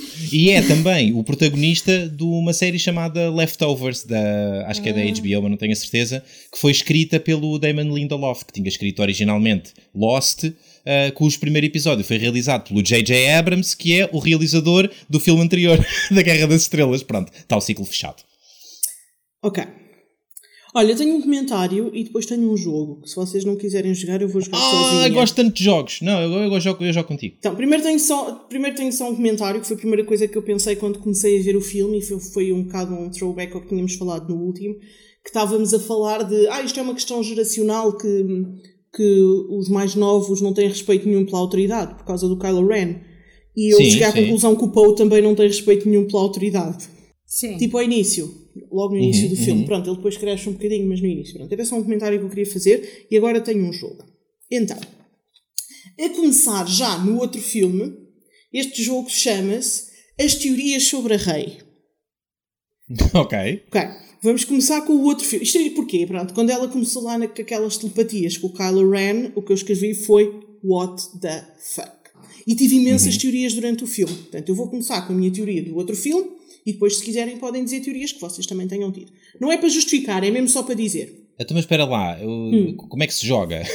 Então, eu vou começar. Sim. Uma teoria sobre a Rei. Ela é filha do Luke. Agora és tu. Ah, mas eu não posso jogar porque eu já sei a história. Ah, então está bem, mas podias ter de lembrar as teorias que tinhas na altura. Rita, ah, queres jogar? Ok, então, mas eu, eu, na altura tinha outra, eu na altura tinha outra teoria. Então podes dizer a que ah, tinhas então, diz, diz, diz a tu, a as tuas teorias todas, Pedro. Eu adoro as tuas teorias. Teorias só com base nestes filmes. Sim, Pronto. sim, sim. Uh, não, não é muito interessante. Eu quando saí do primeiro filme a teoria é ela é filha da Leia. Ok. Mas só Rita. da Leia e não do Han Solo? Sim, foi sim. feita por midi-chlorians à Leia e a Leia escondeu do Han Solo. não! Não! Rita. Uh, a minha teoria é que, um, é que a Rey e o Kylo Ren eram irmãos. Ok. Isso, é, isso também, eu também tive essa teoria a meio, achei até que eles eram gêmeos, porque há, tipo, há toda uma inclinação para gêmeos naquela família. Mas a minha outra teoria é a Rey é a reencarnação do Yoda. Uh! Porquê? Uh, Porquê que o Yoda haveria de querer. Além disso, o Yoda não está desmanecido na força. I mean, Ele Mas eu ainda não sabia nessa altura. filme. Isto foi uma teoria que eu tive a meio do filme. Ele ainda não tinha Hum, aparecido. pronto. Ok, ok. E eu, por ok. acaso, eu- essa pergunta que tu estás a fazer, eu fiz a mim própria, que foi, porquê que o Yoda havia de querer reencarnar numa miúda de Jucabu, lá de onde é que ela é? Jucabu, não sei o nome do planeta dela. Jacu, Jacu, Jacu. Jacu. Jacu, do Jacu. Cu, que vale que as pessoas... sim. E depois eu pensei, bem, se calhar o Yoda ia gostar, ele teve tipo 800 anos numa criatura minúscula verde, se calhar criou uma coisa diferente. Uhum, Pronto, uhum. foi a minha, a minha teoria. Ok, ok, então vá. Ah, ah, atenção que eu vou fugir aqui um bocadinho da- da- do jogo só para dizer que o Yoda deste filme é fixe. Gosto muito deste Yoda. Sim. Ah, é um Yoda, é um Yoda throwback ao, ao Yoda do Empire Strikes Back. É, sim senhor. Um, e, e adoro o que ele tem a dizer ao Luke. Acho que mais uma vez o, o Yoda aqui tem mais umas pérolas para o livro do dos conceitos do Yoda. Uh, go- gosto especialmente da frase dele de. uh, Dos livros. não, não, a outra de. Greatest The teacher? greatest Failure teacher, is- Failure is. Não, eu É gosto quando ótimo. ele põe os livros todos a arder e, e depois disse. Read them, have you? E depois page turners, they were not. Yeah! Eu gosto Não, ele é- ele é do muito facto bom, ele é dele, se- dele falar com o Luke como Olha o Young Skywalker. E tipo o Luke, bem da velha já. sim, sim. Não, mas é isso, é- são, são dois velhos camaradas uh, em que um deles tem um bocadinho mais atrevimento para gozar com o outro. Yeah. E o, o Luke, o Luke nem tanto, mas, mas gosto muito da, da cena do Yoda de Man, relaxa. Yeah. Quando ele lhe diz tipo Luke being Luke, diz uma coisa assim, tipo lá estás tu a Sim, ser tu próprio. sim. Sinto a E mesma coisa. é, e, é, e é verdade. é- as, as coisas que ele diz são as coisas que ele diz são verdade. Yeah. Pá, eu, eu, eu trabalho na área da educação e é verdade a cena de o falhanço é um dos melhores ensinamentos possível. É, tens, tens logo ali, em qualquer momento de aparente falhanço, cada momento desses pode ser uma chance de aprendizagem e, e lembrei-me muito da Cláudia no, durante a conversa do, do Yoda. Lembro-me da conversa que tínhamos tido no último relatório acerca da, da arrogância e do orgulho dos Jedi como, como sendo uma, uma fraqueza, que não é uma fraqueza que seja inerente a qualquer pessoa que seja Jedi. Em teoria, podia, podia de repente aparecer um Jedi que não tivesse aquelas características, embora pronto, o, o poder traz normalmente consigo algumas coisas agarradas e, e as moedas têm que ter pelo menos duas faces. Mas, mas gostei, gostei, gostei muito da, dessa conversa e, e acho que foi, foi uma daquelas peças que faltava para nós completarmos a imagem mental que, que tínhamos dos Jedi. Ahm, Trazê-los um bocadinho à Terra. Sim. Uhum. De- Sim. deixarem de ser aquelas figuras mitológicas. Bem, no fundo, exatamente o processo que, que o próprio Luke ah, demonstra ter passado ao longo destes anos. É- era um processo que se calhar fazia falta ao espectador, ao fã de Star Wars, à, é, um um bocadinho, e acho que estes filmes, de uma forma geral, estes três, estes três filmes fazem um bocadinho isso, que é de vez em quando lembram o espectador e o fã para epá, não levem isto demasiado a sério. Não se levem a vocês próprios demasiado a sério. Não levem os Jedi como aquelas figuras intocáveis com poderes todos muito bem estabelecidos que não podem nunca ser alterados porque estamos a destruir a santidade da memória das nossas infâncias. Epá, levem as coisas mais Eu, na eu boa. acho. Eu acho. Mas eu acho que o Yoda é exatamente nesse registro. É é desde os primeiros filmes sempre a personagem que leva as coisas mais. ah, ok, isto é importante, mas ah, tem lá calma, não é? As coisas Uhum, são para ser uhum. levadas com calmas, não é tudo tipo. Não, nem tudo tem que ser super intenso. Sim, sim, sim. Pronto. A verdade é que, bem, Ah. nós, nós sabemos, olhando para trás, que esse foi, um, foi uma das razões pelas quais o, ah, os Jedi perderam no. Pronto, na- nas, nas, nas prequelas, porque, porque o Yoda empurrou um bocadinho o futuro com, com a barriga demasiadas vezes, mas, mas se calhar é preferível perder por essa razão do que, do que perder porque estiveste cheio de orgulho e cheio de ti próprio e com demasiada confiança nos, nos teus poderes. Ah, há, há, várias maneiras de perder e não, não têm todas o mesmo valor. E, e apesar de tudo, se é para perder, pá, ao menos que seja porque levaste as coisas um bocado mais na boa do que devias. Uh, nesse aspecto, tenho a dizer que a Rei nunca pode ser uma reencarnação do Yoda, porque a Rei não é nada relaxada, meu. A Rei é sempre tensa Uh, aliás, ela, se não fosse do, do light side, uh, acho que dava uma excelente vilã. She has the hanger with her. Uh, mais depressa ela seria uma versão, uma género de reencarnação, mas que não pode ser porque o Luke ainda está vivo, do Luke, uh, do que outra coisa. Aliás, eu até apontei que nas, nas conversas, nas semi-conversas da força que ela tem com o Kylo Ren, que o Kylo Ren é sempre a pessoa tipo mais uh, tolerante, mais paciente a falar com, uh, com a Rei do que vice-versa. Mas é porque ele está a Ela está sempre a dizer You monster! Ah. É? é porque ele está a tentar levá-la. Uh, o Kylo Ren, eu, eu acho que ele não lhe dá maus conselhos neste, neste filme, o que é uma coisa bizarra. Uh, independentemente de serem, de serem bem motivados ou não. Eles é mas... é pessoas. Eles, sim, eles sim, é sim, bons às sim. vezes, eles é maus às vezes. Sim, eu acho que se, se a Rey tivesse que ser a encarnação de alguém, ou seja, olhando para trás e para o personagem que a Rey mais me faz lembrar, eu diria o Anakin em novo. Acho que é o uh. personagem que é o, é o personagem com, com, que acho mais com que acho mais parecida. Nas reações, num certo tipo de impulsividade, num certo tom que ela coloca na energia dela, a facilidade com que a intensidade da luta deixa transparecer raiva. Isto era uma coisa que nós Exatamente. víamos no Anakin e, sim, sim, sim, sim, e não víamos, por exemplo, no Obi-Wan. O Obi-Wan lutava de forma intensa, mas tu não vias no Obi-Wan o mesmo tom de raiva que vias quando o Anakin lutava. E eu, eu vejo esse tom na Rey. E, Sim. E eu acho. E o Luke também. Exatamente. E eu acho que não sou o único a ver. Uh, o que é que não tinha visto de... no pai? Não, não chegou a ver no pai. Gostava, gostava, de aproveitar o momento para conversar um bocadinho sobre uh, o, que é que, o que é que estes personagens estão a ver uns nos outros uhum. e se a lição aqui não é temos que parar de tentar pôr-nos a adivinhar o que é que os outros têm dentro de si e se calhar lidarmos com aquilo que os outros nos querem efetivamente mostrar, em vez de lidarmos com aquilo que achamos que está escondido dentro deles.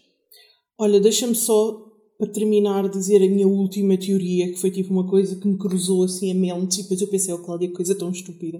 Mas só para verem o nível de engagement que o meu cérebro estava. Minha última teoria foi a Rey e o Kylo Ren são a mesma pessoa. Como é que isso é possível?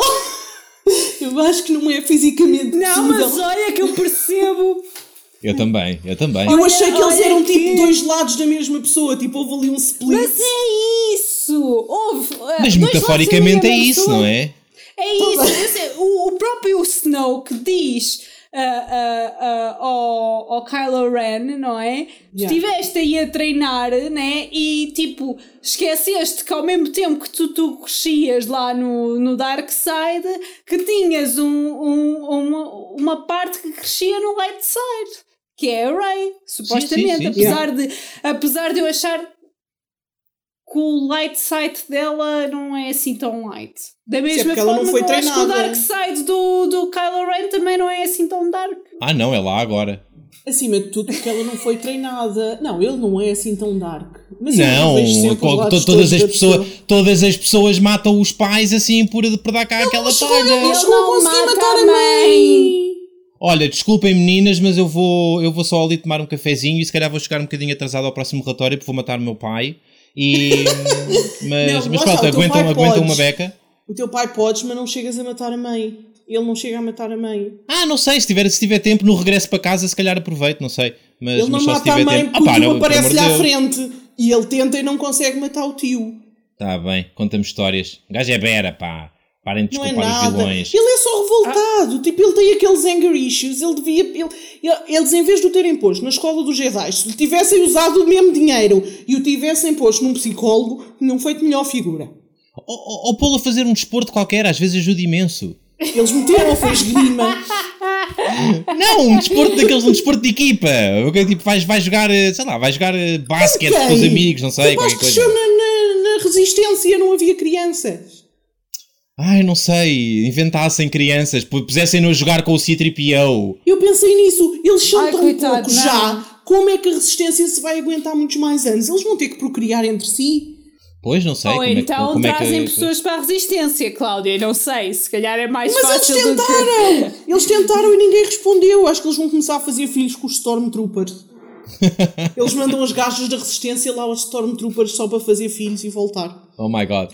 Ah, olha, Cláudia, acho que o- a sensação que tu tiveste e esse pensamento que tu disseste que foi assim meio idiota, de que eles podiam ser a mesma pessoa, eu acho que é, é consequência, é, é, é fruto do, do que este filme faz como nenhum outro da Guerra das Estrelas tinha feito até agora, que é a exploração da ideia de que o light side e o dark side são mesmo duas faces de uma única moeda.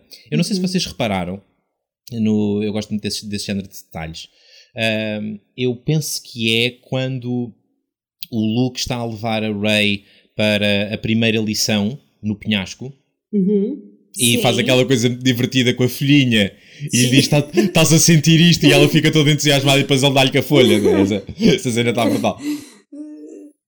Ah, antes, de, antes dela chegar ao penhasco, ela passa por uma sala que tem uma espécie de. tem um, um padrãozinho com uns mosaicos numa zona com um bocadinho de profundidade onde há água. Vai- vão caindo umas gotinhas de água em Sim. cima de um desenho que está no chão. Lembram-se disso? Vagamente. Ok. Sim, sim, Esse desenho que está no chão é um símbolo antigo, ah, claramente, porque aquilo é o templo antigo dos Jedi. E a minha cena, eu, eu, eu não, sei, não sei se há alguma versão canon disto ou não, mas aquilo que eu sinto é que aquele templo não era originalmente um templo Jedi. Porque, ah, na verdade, tu tens o templo na parte de cima, mas depois, na parte de baixo, tens aquela fenda da perdição, aquele, aquele olho de Sauron ah, que dá acesso a uma Fenda da caverna perdição é, tão, é um das, nome das tão mau, Pedro. sombras. Ah, mas, mas, mas ok. Desculpa, Ah, mas é que, é que ainda por cima o próprio buraco que aquilo é. é muito mau. E é o Dark Side, agora é demasiado espelhos. Para, Rita, suplico-te, eu não Tu consigo. disseste Fenda da perdição e eu. Se calhar devia ter avisado que o episódio era para maiores de 18. Ah, por isto é que nós não somos patrocinados pela, pela, Disney, Disney Plus. 59,99 se despacharem já, depois fica somos 69,99. patrocinados, nós somos patrocinados pela Disney 18 Plus. Exato. Ah, mas, mas, mas, mas ok, ok, vamos lá recentrar, recentrar a conversa. Aquilo que eu estava a querer dizer é que aquele templo tem uma parte em cima, tem uma parte depois em baixo, onde, Sim. onde aparentemente se pode aceder ao teu lado negro ou uma coisa que tem poderes um bocadinho da- das trevas. E depois pelo meio, uh, o- o o- os edifícios e aquelas estruturas estão decorados com símbolos como aquele que nós vemos nessa cena, que é uma versão Star Wars do símbolo do Yin e do Yang. Aquilo tem uh, duas metades, uma maioritariamente preta, a outra maioritariamente branca, mas a parte preta de uma das metades tem, uma- tem um bocadinho de branco e a parte branca dessa metade tem um bocadinho de preto e o mesmo acontece em imagem de espelho do outro lado. E, portanto, a minha teoria é de que aquilo não era originalmente um templo Jedi, era originalmente um templo dos primeiros estudiosos da força e, e dos estudiosos dos dois lados da força. E que por algum motivo depois é capaz de ter havido uma cisão ou uma coisa qualquer, e entretanto os Jedi ficaram a tomar conta daquele, daquele sítio, mas não esqueceram os símbolos anteriores. Ah, mas sim, este filme acho que faz isso, acho que faz essa exploração de tentarmos encontrar, por um lado, o bocadinho de bom que há no Kylo Ren, mas também não fazermos orelhas mocas à- ao Que bocadinho Rey. de mau que existe na, Eu na Rey. contigo. E, porque a verdade é essa, é que eles é Ah, pessoas. eu, não é? eu concordo tanto contigo que eu não vi esse símbolo, mas eu a partir do meio do filme fiquei à espera do momento em que íamos saber que eles não se chamavam Rei e Ben, mas Yin e Yang. Pensei assim, agora vamos descobrir que afinal eles têm tipo os nomes originais deles, são tipo Yin e Yang. Porque foi efetivamente, tipo, Yeah, e yeah. este filme passou-nos super bem essa mensagem. E foi, e foi uma Sim, sim, mensagem, e se calhar é por isso que eu estou a gostar tão mais destes filmes do que dos outros. Não é, não é preto e branco, sabes? O, o, o mau não é o mau, Claro, o claro. bom não é o bom. É tipo, eles é pessoas. Uhum.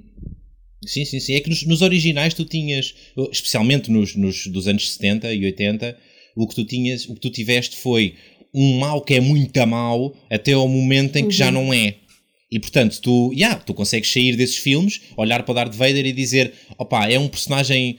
Eh, é cinzento de alguma forma. O Thanos não é nada Não, cinzento. Mas ele nunca foi cinzento, A cena ele é era essa. preto e saltou para ora branco. bem, ora bem, a cena é essa. E... Não era um espectro, nunca foi um espectro. Exato, e nestes filmes tu estás a ter uma abordagem um bocadinho diferente à vilanice e ao heroísmo, e, e isso é, um, é uma verdade que está a ser ah, brilhantemente usada para polvilhar cada um destes personagens. Ah, nós, nós, eu acho que nós fizemos neste, até agora, neste segundo, no segundo relatório desta, desta última trilogia, nós fizemos, ah, aqui entre nós os três, uma análise da ambiguidade moral de quase todos os personagens. Nós questionámos ações de quase todos os personagens. E isso, eu, eu acho que isso poderia mostrar que eles estavam mal escritos. E, francamente, acho que no caso do Finn é isso que mostra. Mas, ah, mas não é verdade para a maior parte dos outros personagens. Acho que isso mostra a força da escrita por detrás da maior parte dos personagens nesta trilogia. E, infelizmente, não era uma coisa que tu pudesses fazer com todos os personagens ah, na saga da Guerra das Estrelas até agora. E, portanto, isso acho que é um, é um, ponto, um ponto muito positivo destas, destas sequelas e, portanto, não é assim tão estranho agora que penso nisso que tu, Cláudia, estejas a, estejas a gostar mais destes do que dos outros. E, é, e é, é um ainda é um bocadinho mais subtil do que isso. É que não só nos originais tu não tinhas um espectro, tinhas preto e branco e acabou. Como aqui tu não tens só um espectro e os personagens lá colocados. Eles são como gotas num fio e ao longo do filme estão um bocadinho mais para lá, um bocadinho mais para Sim, cá. sim, sim, sim. Alguém está a mexer o fio e tu, tu vês tu vês as contradições no Kylo Ren e na, as contradições in- interiores, nos conflitos interiores que o Kylo Ren tem e que a Rey tem, e, e enquanto eles sentem os dois lados da força, e tu sentes o personagem, ai agora vai virar para ali, ai agora vai virar para lá. E, e esse, esse balanço desbalançado, sabes? Uhum. Sim, sim, esse sim. equilíbrio desequilibrado Sim, que tu vês aqui e que nunca viste nos outros filmes, pá, está brilhante e está e tá escrito de uma forma fantástica. É um, é- como é que isso se chama? Desequilíbrio instável. Equilíbrio instável, é uma coisa assim de género, o não é? equilíbrio instável é capaz de ter um nome assim fisicamente Yeah, falando. tem- Mas não vamos meter física aqui, porque a Leia voou no espaço, não é? Também Olha, vamos. tenho a dizer que a minha teoria de que aquela galáxia distante há muito tempo atrás tinha, tinha propriedades físicas diferentes da, da nossa está cada vez mais no está cada vez mais válida. Eh, eu começo a achar mesmo que naquela galáxia existe atmosfera. Claro, a Leia voou no espaço. Sim, Sim, e é por isso que nós ouvimos e o som a propagar-se, é por isso que as naves, Exatamente. é por isso que É as naves têm aquelas aberturas que, que, pronto, que em teoria não deveriam existir, não é? Eles, eles entram as e saem. Sim, eles entram e saem das naves como se aquilo fosse o parque de estacionamento do McDonald's do Restelo. que, que é tipo. Em teoria não seria possível. Mas. Olha, outra coisa que eu acho que estes filmes fazem, fazem melhor em relação aos anteriores é hum, o tipo de manipulação a que alguns personagens estão sujeitos. Acho que é melhor feita. Nós no. No, no anterior tínhamos o, tínhamos o Palpatine a puxar por um lado, tinhas a omissão do Conselho Jedi. No- nos originais, então, o que tiveste foi uma tentativa vã do Darth Vader de manipular o Luke na, naquela cena em que, em que ele revela que é pai do Luke. Essa, essa muito, tu muito achas mal que é feita. manipulação, mas eu acho que aquilo era o. Era, era sentido. Pronto, pronto, eh, já. A grande discussão. sim, sim, eh, concordamos em discordar. Ahm, mas acho que, acho que neste filme essa manipulação é melhor feita porque não é tão óbvia e tu sentes o efeito do puxar e empurrar ah, dessas tensões que, que construíram os personagens no passado. O Kylo Ren é hoje fruto desses puxares e empurrares e embora não tu, tu vejas só uns flashbacks e tenhas, tenhas algumas noções de que isso aconteceu, não faz tanto parte da trama. E, e eu gosto de ver isso. Eh, não é que eu não tivesse gostado da, da manipulação do, do Darth Sidious, eh, senador Palpatine, eh, que foi exercida sobre o Anakin. Adorei, acho, que- acho que essa. Palpatinense. Sim, esses, esses palpatinanços achei super, super bem escritos e, e- e gost- gostei, de ver, gostei de ver isso acontecer. Ah, já agora, lembrei-me de uma outra teoria que tive quando vi o, quando vi o primeiro filme desta trilogia. Ah, Lembras-te, Cláudia, de que o Darth Sidious tinha contado a, a história da tragédia do sábio Darth Plagueis? Que tinha Uhum. sido o mestre Sim, sim, do sim. Sidious e que lhe tinha ensinado a superar a morte e não sei o quê. Pronto. A minha teoria quando saí do primeiro filme, tenho, tenho que o dizer, ah, quer dizer, não tenho, mas apetece-me dizê-lo, ahm, é que o Snoke era esse Darth Plagueis. Uh, E é por isso que ele é assim feio? eu não sei, porque Sim, era, um- era, acho que essa é uma boa justificação. eu, eu ainda nem consegui perceber. Ok, vamos lá ver uma coisa. Nós sabemos que o, o Snoke é bom na força Uhum, e é mau uhum. na moral, não é? Mas eu não consigo saber se ele é autodenominado um Sith, porque ele não tem o nome de Darth. E os Siths supostamente levam todos com, com o nome de Darth qualquer coisa, e ele é só o líder Snoke. É pá, supostamente os Sith acabaram, Ren não é? não. E o Kylo Ren também não, sim, mas eh, antigamente havia. Mas ele é, é, é explicado como sendo um Knight, Knight, um dos Knights of Ren. Que também ainda não sabemos exatamente o que é. Ainda não sabemos nada, eles não nos explicaram. E isso tem, disso tenho pena. Que, que, o, que o filme não seja claro acerca de, de onde é que estas pessoas vêm. Mas também a verdade é que se nós olharmos para os originais, isto não é Yeah. uma surpresa. Porque nós quando conhecemos o Imperador, a gente sabia lá quem é que era o Imperador e qual é que era a backstory dele. Ele era, era uma figura sinistra que mandava nos maus. Pronto, era Aliás, só ele isto. no filme original tinha uns óculos de sol muito engraçados. Pois tinha. Então agora faltam as medielas, que é os As filmes, medielas. os filmes entre os filmes e as sequelas. Se forem muito parecidos com os originais, eh, na minha opinião, vão ser umas merdielas. Não, é tipo as prequelas destes, mas sequelas dos originais. As prequelas destes, mas sequelas dos originais, sim, vais ter isso. Vais ter isso quando? Então, vais ter isso com o Rogue One e com o Solo. Ah, não, mas esses não contam. Não contam? Então espera para ver, minha querida. E mais, e mais com a série que vem lá do não sei quantos. Ah, não, esse é entre o 3 e o 4, né?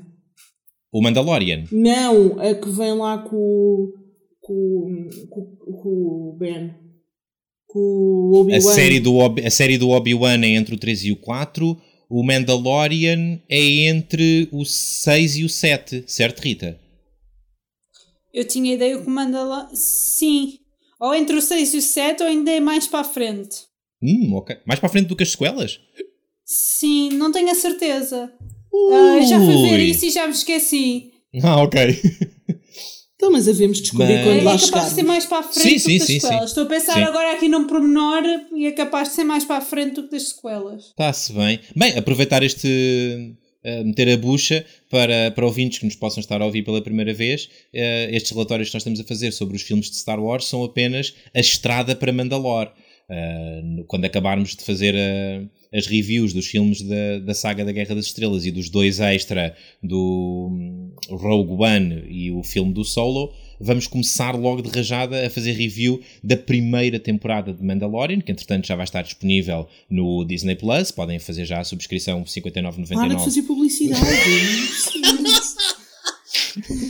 A esperança que nos paguem é muita. É, pá, eu Disney, tento. queremos o nosso dinheiro. Eu tento, eu tento. Ou, ou- no mínimo oferecerem-nos a subscrição. Olha, Não tinha pensado nisso, não é, meninas? Para a gente poder fazer o review era o. Não me importa Como é que. Ora bem! de ser ora paga em bem. géneros. Oh. Ai, sou tão mau! Olha, também é assim que o hacker é pago. É verdade. Eu sei, eu sempre gostei muito do Benício Del Toro. Esse, esse personagem é, esse personagem é muito estranho, pá. Olha, o Souza. É, não é nada likable. Não é, não é. E eu não sei se quer vê-lo outra vez ou se quer só que ele que desapareça para sempre. Uh, tenho, tenho uma relação tenho uma relação esquisita com esse personagem. Souza, Que é, Cláudia? antes de começarmos oficialmente este relatório, estavas a falar-me de coisas sobre a personagem da Rose, quando eu estava a dizer que gostei muito dela. Sim, estava-te a dizer que foste uma exceção no fandom. Uh, eu também sou uma exceção no fandom. Uh, penso que a Rita também é uma exceção no Há fandom. demasiadas exceções, se calhar o fandom é que é uma exceção. Não, infelizmente não. Infelizmente há uma parte muito grande do, do fandom ah, que é. eh, Eu, eu, eu quando às vezes digo coisas, e eu tenho dito coisas pouco simpáticas sobre. Eu tento sempre, às vezes pode-me falhar, mas eu tento sempre dizer sobre uma certa porção do fandom. Uh, não é sobre todos os fãs em geral, portanto não, não acho que haja grande razão para, se és um fã de Star Wars, ficares à partida ofendido com, com o que eu tenho a dizer. Mas se fores daquele tipo de fãs que eu estou a criticar, então, já, enfia-te a carapuça e podes ficar ofendido à vontade. Mas a verdade é que há uma certa porção do fandom que eu de vez em quando critico, porque sei que existem e, e que acho que são, são tipos de fãs que fazem mal aos franchises dos quais ainda por cima gostam. Em teoria, não é? Eu também, também sou da opinião de que ninguém odeia mais uh, Star Wars do que fãs de Star Wars. Uh, mas, mas a verdade é que há certos backlashes, nós já tínhamos falado sobre eles, por exemplo, quando falámos do Jar Binks e do efeito que teve a reação negativa por parte de certos fãs ao Jar Binks. São fãs que têm influência, são fãs que estão à frente dos fóruns, estão à frente dos canais de YouTube com mais subscritores, são os fãs que estão por detrás das convenções e que organizam uma coisa chamada LARP. As meninas sabem o que é LARP. Não, mas. Claro que sei o que é LARP. Eu já fiz LARP. Sousa. Já fiz. Vá lá. la- Rita, tu fizeste LARP de Star Wars? De Star Wars, não. Fiz Ok. LARP de. ah, Espera aí, que vamos arranjar aqui mais. Fiz LARP de, de Masquerade, aquele dos, dos vampiros. O RPG dos vampiros. Não faço ideia o que é. Queres explicar à Cláudia e aos ouvintes o que é que é LARP, Rita? LARP é Live Action Role Playing. Ok, o que em português significa. Que significa que é. Como é que se diz roleplay em português? Ui, uh, encarnação. uh, Roleplay. Encarnação não é bom. não é bom, pois não. Mas eu acho que toda a gente conhece, conhece a palavra. Conhece Roleplay, no fundo, é quando tu é é? finges ser uma determinada coisa. Pode ser usado no contexto de um jogo, de tabuleiro, Sim. ou no contexto de, de, uma, de uma brincadeira ou de uma diversão, ou na cama. Também podes fazer roleplay na isso, cama. isto está definitivamente para maiores de 18.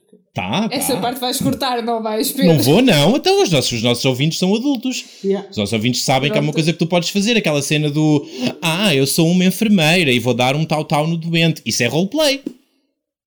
É. é o- À falta de sabermos a tradução, estamos a explicar ahm, em forma Não é isso. erótica o que é que significa. Ai, eu... Não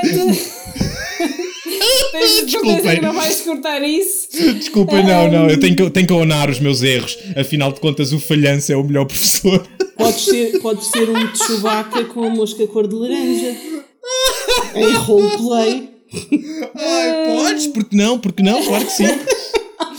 Mas roleplay não tem que ser uma coisa sexual. Não, Ah, claro que não, claro Roleplay hum, é, é muitas vezes é simplesmente o encarnares uma personagem, muitas vezes para um propósito de, de um jogo. Que Disseste é, né, encornares um personagem. aqui- encarnar. Ah, encarnar. encarnar. Encarnar. Ai, Pedro, está muito bom. Live action roleplay é como o nome indica, um live action de um roleplay, ou seja, é a acontecer em Em direto. Em direto, Em em tempo direto, em real, tempo à real. frente de toda a Ou gente, seja, Cláudia. Exatamente. Foste vestida de Chewbacca para o seja, metro. Não fui vestida de Chewbacca para o metro, fui vestida de vampira a, a, a fingir que é humana ah, para, para, o, o, para a fábrica do, do, do Braço de Prata. Foi onde eu fiz o meu live action roleplay. E em que basicamente tivemos que tínhamos uns mistérios e juntávamos em grupo e estávamos todos vestidos de vampiros que estavam a disfarçar-se que eram humanos. Ah, portanto, como podem imaginar, é um disfarce muito low-key, não é? Isto, Uhum, uhum. isto vestir como humano e evitar mostrar os dentes, que é para as pessoas não perceberem que na verdade és um vampiro. Um, e, e pronto, e foi muito interessante porque basicamente é teres um género de uma aula de. De de Improviso. acting, assim, de improviso, exatamente. Uhum. Ah, em que acontecem cenas à tua frente e tu reages como se fosse o teu personagem, não é? Ah, e fazes certas coisas sempre como dentro do personagem. Yeah. Eu, eu a última vez que vi LARP acontecer foi numa convenção de geeks no Sci-Fi Lisboa, uh, no técnico, penso.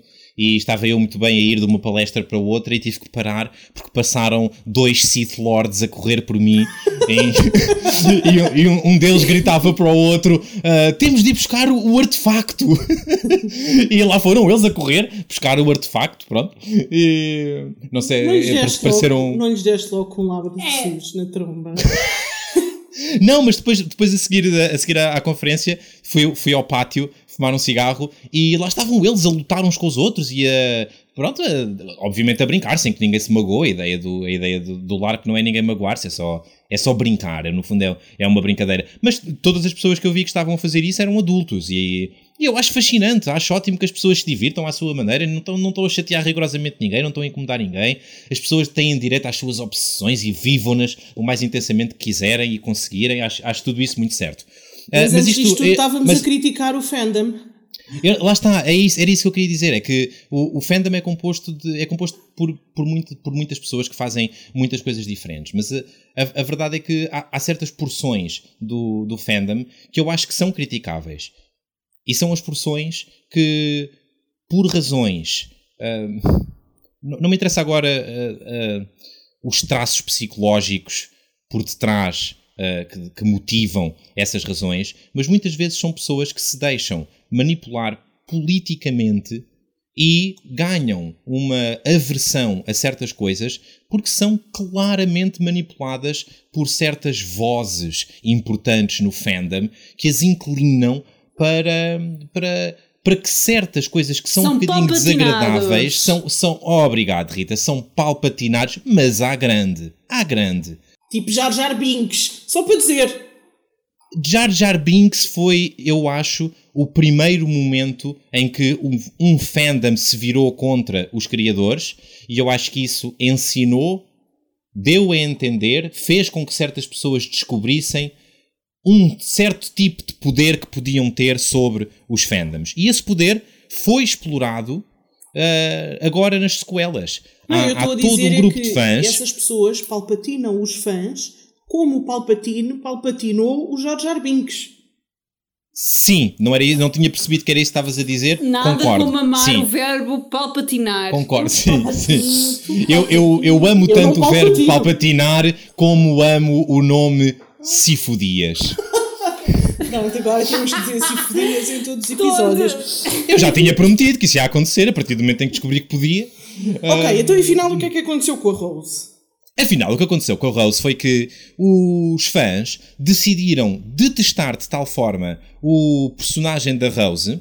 ah, já podemos depois conversar um bocadinho sobre porque é que isso aconteceu. ahm, que fizeram um bully de tal forma à atriz que ela ah, sentiu que a única solução que tinha era abandonar as redes sociais. Portanto, ou seja, para, pôr as coisas em, em frases mais curtas, uma figura pública, uma celebridade, viu-se obrigada a abandonar as redes sociais por causa do bully de uma porção tóxica dos fãs de um filme no qual ela tinha entrado. E agora di- digam-me uma coisa, olhando para o filme que acabámos de ver, para o, para o personagem da Rose, para, para, para a interpretação da atriz, para o papel que ela joga na história, justifica-se que parte do fã faça uma coisa destas? Bem, não se justifica de maneira nenhuma. Ela podia ter sido a pior atriz do universo. Quer dizer, também não é preciso ir fazer bullying à mulherzinha. Aliás, eu, eu própria, não é? Eu vi, o- eu vi o Aiden Christensen a ser o Anakin Skywalker, né? E, e, ah, pronto, as minhas críticas já foram ouvidas, mas acho que passar disso para o mundo real, de entrar na esfera daquela pessoa para dizer seja o que for, Uhum, é way too much. É, Claro. é, é, é não respeitar a pessoa. É Claro. nós próprios. Então, e, Sermos merda. não, E quer- não e há- quer- não e é queres que saber haja- qual é que é- Espera, não é que haja alguma razão plausível para isso, mas que razões é que apresentaram para isso? Uh, supostamente, em teoria, é o, por um lado o facto de ela não ser uma boa atriz, de ter, não, não, ser, não ser expressiva e não, portanto, não gostaram da performance dela. Não ser expressivo. Por não outro- nada, mas ok, opiniões. Eu também não, mas, mas ok. Por outro, é verem nela a expressão da, daquilo a que alguns fãs chamam a tomada política ah, de Star Wars. Portanto, a ideia de que o Star Wars foi tomado politicamente por pessoas. ah, de- de- bem, o nosso equivalente de esquerda Uhum. e que essas pessoas influenciaram as decisões ah, que levaram a coisas como termos um personagem, termos uma protagonista feminina, a coisas como teres um personagem negro. Mas a porquê, coisas porquê essa como- pessoa, em, porquê a Rose em particular? Sabes porquê? Por Queres que eu te diga porquê? Espera, por causa da conversa na corrida de cavalos, em que ela diz que, que roubaram-lhe tudo para, para vender para os, eh, para os maus? Não, Cláudio, eu acho que é mais simples do que isso. É porque a Rosa é ah, mulher, asiática e gorducha. Portanto, é, é o tipo, é, é, um, é um género de atriz que, na cabeça de muitos fãs, só nunca seria natural que estivesse num filme desta, desta dimensão. E que, portanto, a única razão pela qual aparece neste filme é porque ahm, está a, a produção de Star Wars está controlada por uma agenda diabólica de marxistas culturais ah, que querem ah, que querem forçar uma pronto uma uma perspectiva do mundo cheia de representatividade artificial e, e pronto, e eu, eu não consigo, não consigo aceitar isto uh, de bom grado e não consigo olhar para este género de postura e para este género de fãs e não conseguir ouvir os vídeos que eles têm no YouTube e não comentar com, com alguns insultos, não digo bastantes, mas alguns insultos, um, porque pá, porque não é fixe. Por não é acaso, fixe, o que eu tenho a, não é a fixe ser falar assim. do- da representatividade de- deste filme, o que eu tenho a dizer em relação a. Porque, porque de facto ela existe, não é? Temos. Lá está, personagens femininas asiáticas, que era uma coisa que eu nunca tinha visto. Era estranho vermos diversidade que não fosse inteiramente uma espécie não humana. Uhum. Ah, e o que eu tenho a dizer em relação a isso, a mim, a representatividade neste filme e no filme anterior foi, foi como o, o que nós falámos da Rei no filme anterior. Para mim, o facto da Rei ser mulher, não é? É um bónus, mas eu não sinto que seja algo ah, que faça naturalmente a personagem diferente. eu Uhum, sinto uhum. que a Rei ser mulher ou homem, não é? Não é assim um- uma coisa relevante. A, a mesma coisa. Ela, ela não eu está a salvar a galáxia com as mamas, portanto é um Yeah. bocado irrelevante. É isso. Exatamente. É isso. Ah, ah, o facto da Rose ser, sei lá, asiática, ser mulher, não sei. Mas o facto da, da, da, da, Rose ser ah, aquela atriz, não é? Eu acho que tem.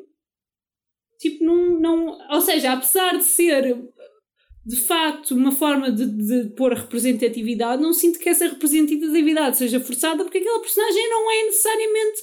É simplesmente a Rose, pronto! Tem os olhos assim! Não acho Não, que seja tipo, não- forçada e mais do que isso, eu senti exatamente aquilo que tu descreveste, que dizes que os fãs sentiram, foi o que eu senti quando vi a Rose. Porque nós já tínhamos visto a Ray, como pronto, uma mulher, já tínhamos falado que havia mulheres também hum, nos Stormtroopers. Hum, Uhum, uhum. Ali a zona do, onde eles pilotam a nave está cheia de mulheres, tipo, não é só a Leia.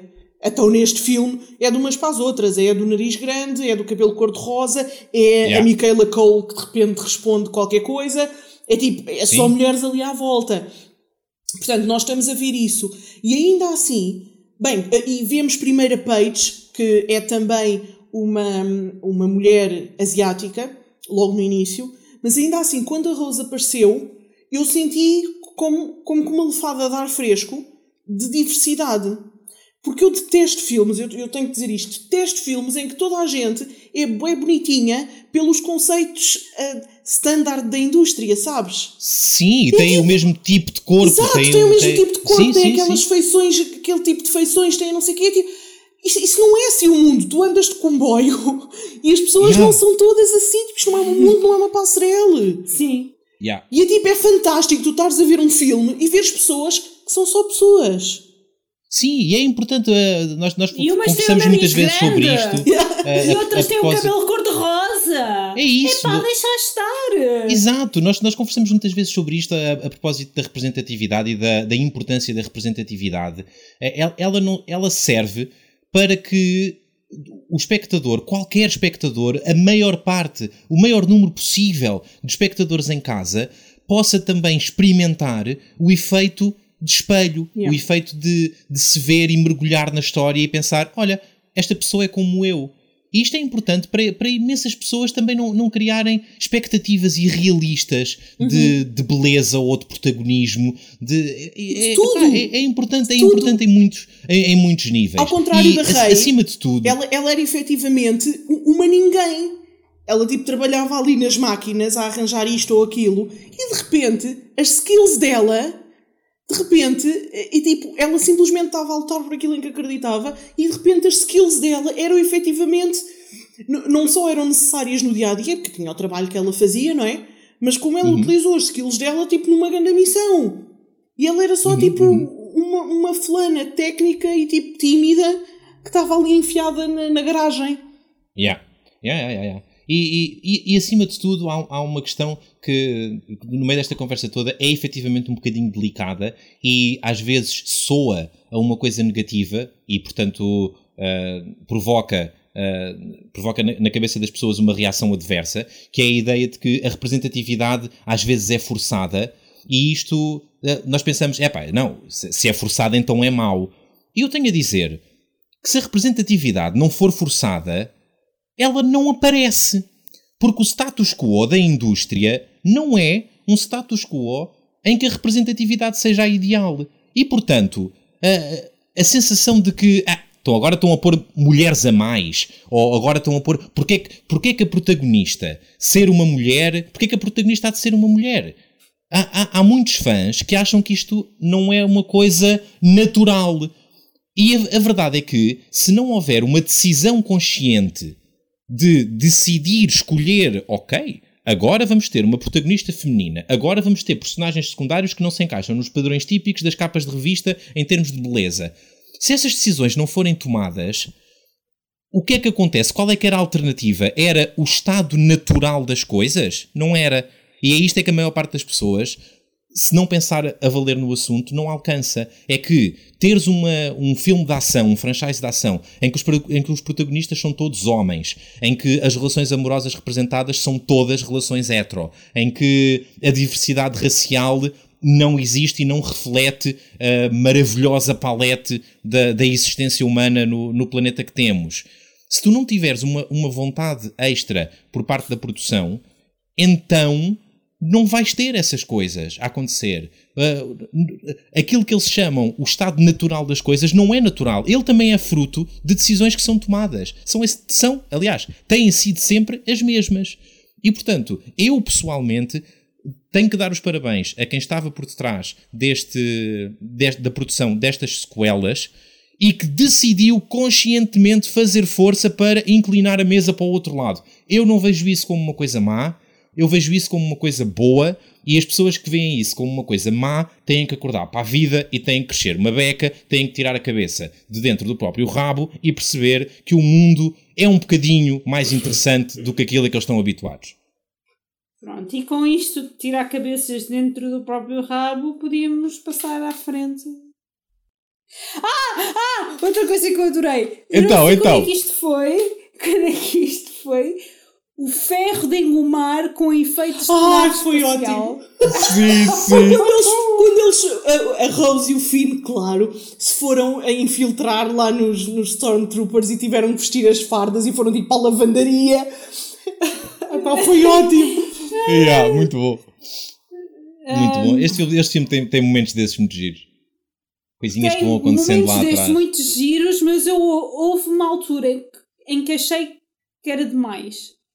Ahm, eu sinto, houve um momento neste filme e eu no início estava completamente on board com todas as puns, com todas as brincadeiras, com todos os momentos light, Uhum. mas chegou ali um momento em que eu já comecei eu achei que houve um overuse de, de, de, desse tipo de coisas. Terá sido eu, no fim. Eu, eu, sim, eu cheguei a um momento em que já estava saturada de estar sempre a ouvir puns, de estar sempre tipo, de qualquer momento de intensidade uhum. a ser quebrado com uma piada. Yeah. Por exemplo, eu gostei, eu confesso, eu gostei uh, do momento em que há aquela reunião do Luke com a Leia uh, e a Leia virou-se para ele e diz Yeah, I know, I changed my hair. Sim, uh, sim. Opa, teve piada, mas já entrou naquele caminho do género. Ah, pois, vocês agora dissessem algo que fosse realmente emotivo, é que seria estranho. Yeah. Percebes? Mas sim, sim, sim. dizem coisas emotivas. Opa, mas eu, eu, sinto que muitas vezes, e eu gosto desse comic relief, atenção, sim, sim, não, sim. É o, não, é, não é o utilizar essa ferramenta, é o sentir a certo ponto que já só usavam essa ferramenta. Era é. eu, às tantas, já estava num momento de intensidade, à espera de quem é que agora vai dizer coisa estúpida. Uhum, uh... Não, eu, eu, eu, percebo, eu percebo. E isso é, isso é um dos pontos de crítica da, destas, destas sequelas. Uh, e esse, pronto, eu aí não tenho nada a dizer. Isso é, é, uma, é uma análise, é uma análise legítima. Senti Atenção que eu não senti isso no filme anterior, senti isso neste filme que foi usado em demasia. Ou seja, uhum, o meu problema uhum. não é usarem essa ferramenta, que eu acho que é até uma, uma ferramenta muito útil na forma de construir a história. É eles estarem constantemente.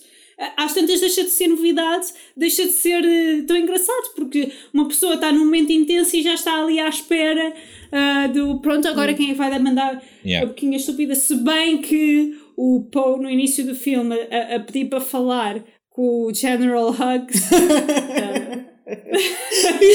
yeah. Isso está ótimo, está ótimo. A cena, ah, a cena em que o General Hux está a querer falar com o holograma do, do Snow, que também está muito boa. Olha, não, isso eu não achei nada ótimo. Isso, ah, isso eu, eu fiquei. Isso achei que eu, eh, para começar, eu achei que ainda bem que o Snow que morreu, porque ele era um palhaço. Uh, ainda por cima era um palhaço feio. Uh, mas pronto, representatividade, não é?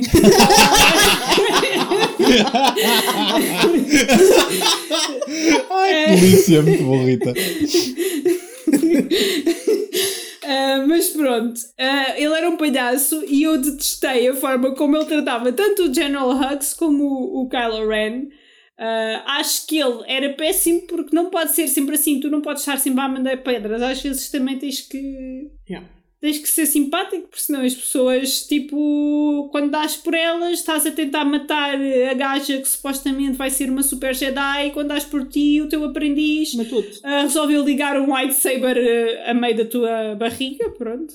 Ai, mas está muito bom. Essa cena está muito boa. Está muito boa essa oh, cena. Tá. Especialmente a, a, forma como está escrita, porque o, o Snow que estava a ler o, yeah. as vontades do Kylo Ren e efetivamente o Kylo Ren estava a endrominá-lo de uma maneira que aquilo que o Snow que podia estar a ler nele podia ser mal interpretado e portanto Sim. houve ali uma manipulação. Essa cena está, está, está escrita brilhantemente. Deixa-me só dizer, Rita, eu, eu efetivamente eu também notei, também achei que este filme teve mais desses momentos de comic relief, mas não achei que fossem demasia. E achei que quando os momentos eram supostos ser tensos a valer, eram. Por exemplo, entre a Rey e o Kylo Ren, praticamente não tiveste esse tipo de comentários, tirando quando ela lhe diz: Olha, não podes vestir qualquer coisinha, né? Sim, sim, sim. Uh, porque... Mas é um bocado isso: é, nenhum momento está verdadeiramente a salvo. A, a, a, qualquer altura tu podes ter uma podes ter uma cena em que vais ter uma laracha pelo meio e isso era o que eu estava a dizer há pouco isso é um ponto é um ponto de crítica e essa eu acho que pronto acho, eu acho não que é achei legítimo. que fosse assim tanto eu tive, há, eu muitos, há, muitos, há muitos fãs que criticam estes, criticam estes filmes por terem aquilo que, que hoje em dia na cultura pop se chama o humor da Marvel. É, é este, este tipo de tom, porque, porque os filmes do Marvel Cinematic Universe são todos assim. Hum. A, a, esmagadora maioria das cenas tensas vão sendo pontuadas com este tipo de humor uh, pá, que não, não é ofensivo, é, é divertido e, e, e permite-te permite-te nunca levar tudo demasiado a sério. E, portanto, o, o, tom com que, tu, com que tu sais dos filmes é, é sempre, mesmo que eles sejam é, intensos, é sempre um tom com alguma boa disposição. Os conselhos uh, do Yoda. Sim, sim, absolutamente. Mas eu, eu, eu, gosto disso nos filmes, gosto muito disso nos filmes da Marvel e gosto disso nestes filmes. Tenho que reconhecer que realmente a Rita tem razão. Este filme teve muito mais disto do que, do que o anterior. Vamos ver se o próximo tem mais ou se tem menos. Uh, mas também consigo perceber que pá, alguns fãs possam não gostar, alguns fãs possam Sim, gostar eu... do, tom, do tom sério a que estávamos habituados, uh, da, da, imersão realista do, nesta história, neste universo, e porque a verdade é que estes momentos de humor só existem porque estes filmes estão a ser feitos de 2015 para a frente. Uhum. E portanto, as produções sabem uh, em que momento do mundo é que estamos, que tipo de audiência é que têm, e, e é um bocadinho um, uma estratégia que é meta pensada. Uh, e, e, pronto, é, é, é construído, é, é, decidido, não é enquanto o filme está a ser escrito, é decidido antes do filme ser escrito. Uhum. Quando a malta se senta para decidir como é que vai ser o argumento, há alguém que diz: Ok, temos que ter momentos sérios, mas os momentos sérios têm que ser 90% pontuados com umas larachas, porque percebemos que isso resulta muito bem com, com o nosso público. Uh, a mim não me choca. Porque efetivamente eu sou do género de fãs que aprecia esses momentos, mas consigo reconhecer que pronto, alguns fãs possam, possam não gostar. Mas eu também, eu também reconheço que, que haja fãs que possam não gostar, mas eu pessoalmente aprecio e não achei que tivessem passado do limite. Porque, uhum. porque houve, houve, momentos tensos na me, houve momentos tensos na mesma, houve momentos em que chorei na mesma, houve momentos em que fiquei, oh meu Deus, o que é que vai acontecer? E nunca achei que tivessem a ser interrompidos uh, por esse tipo de comentários. Uh, eu senti, houve ali momentos em que senti que queria um bocadinho menos, menos. E foi só neste, eu acho que também já era saturação, porque eu acho que para começar este filme foi muito grande. Apesar Pronto, da Rita foi, foi possuída por um fã de 1970. Não foi nada! Atenção, há coisas que eu gosto muito e não é só o Kylo Ren. Uh, e eu gosto, eu gosto das piadas. Atenção, porque a maior parte das piadas, eu, olha, eu adoro os porcos. Eu acho que os porcos Aliás, eu gosto dos animais todos, de, de, das, das raposinhas. Ai, as freiras fizeram-me rir tanto. As freiras. Adoro quando a, Ray está tipo no seu mega momento de treino da força yeah. e pega no lightsaber e, e corta a pedra e a pedra cai e destrói o, o carrinho de mão da sim. Sim, e é, é, uma, é uma running gag que, que a Rei vai fazendo coisas já... sem querer e, e que estragam o, a rotina diária das freiras. É tipo, é ótimo, é ótimo. E que as, yeah, é tipo quando ela manda o tiro. Yeah. Ela sim, sim, sim, tiro, sim. Não é? yeah. Mas, mas, mas gosto disso. Concordo, concordo contigo, Rita, que o filme é demasiado longo. Eu, eu, eu senti em vários momentos. Oh, a sério? Há mais? E depois, pronto, depois logo a seguir entusiasmei-me pelo que vinha a seguir. Mas, mas é, é daqueles eu filmes. Eu um bocado isso. Estás a ver o, o, último do Senhor dos Anéis? Em que tu sentes Sim. que o filme acabou e a seguir levas com mais uma cena e depois afinal os hobbits ainda vão para o Shire e depois afinal uh, o, o Aragorn ainda faz não sei o quê e depois afinal os, os elfos ainda vão para o outro continente e depois, e depois afinal tá, o filme nunca mais acaba e, e, eu, senti, eu senti um bocadinho isso neste que, que nunca é, mais acabava. Já devia ter acabado há 40 minutos atrás. Eu neste, eu neste filme, eu, eu quando escrevi que o filme era demasiado longo uh, ou seja, eu não acho que este filme, ao contrário de muitos dos filmes anteriores, eu não acho que tenha um problema de ritmo. Uh, eu acho que mesmo o filme sendo muito longo, vê-se muito bem. Uh, mas sim, eu senti sim, sim, que depois da cena do espaço, eu estava mesmo à espera que o filme acabasse. Yeah, e depois ainda veio outra batalha naquele planeta fantástico que eu adorei. Cinematografia linda. Sim, o, a cena ah, do sal que fica vermelho, o que é aquilo? Ai, lindo, lindíssimo, yeah. fantástico. Uh, mas o, o Atenção que houve outra coisa da cinematografia que eu adorei, mas que também achei já para o final que tinha sido. Lá está, eu acho que às tantas foi um problema do filme ser demasiado longo, porque eles começaram a reutilizar demasiado material. Que foi as filmagens de, das batalhas one-on-one. -on -one. Uh, ou seja, elas são sempre bonitas, estão sempre bem escolhidas, uhum. mas eu comecei às tantas um bocado a fartar-me de estar a ver sempre as mesmas batalhas de um para um com os mesmos ângulos. Uhum, uhum. Pronto, isso foi uma coisa que já no final do filme começou-me a irritar. É já não, mais uma batalha one for one com este tipo de ângulo assim. Uh, pronto, isso começou-me a irritar um bocadinho no final, mas ou seja, eu, eu senti mesmo que já foi saturação do género, eu já vi isto antes. Mas isso é legítimo, uh, Rita. Sigam para a frente. Essa, essa saturação é, é, é, legítima e é um problema do filme, não é um problema teu, a meu ver. Eu acho que o filme é, o filme é brutal, o filme está, está muito bem feito, mas Sim. deixa cair a bola uh, uh, de bowling em cima dos, dos próprios dedos dos pés nos últimos 20 minutos. Uh, o filme não precisava daquilo e, e, quiseram, epá, esticaram, esticaram demasiado. Tinham, acho que tinham que ter escolhido, acho que tinham que ter escolhido entre uh, ter essa cena no, naquele planeta do sal, das minas, no fim, ou ter a cena do casino. Porque foi, perdemos muito tempo no casino e ainda por cima a missão de ir ao casino buscar o hacker para depois infiltrar a nave é achei não, que era um bocadinho artificial.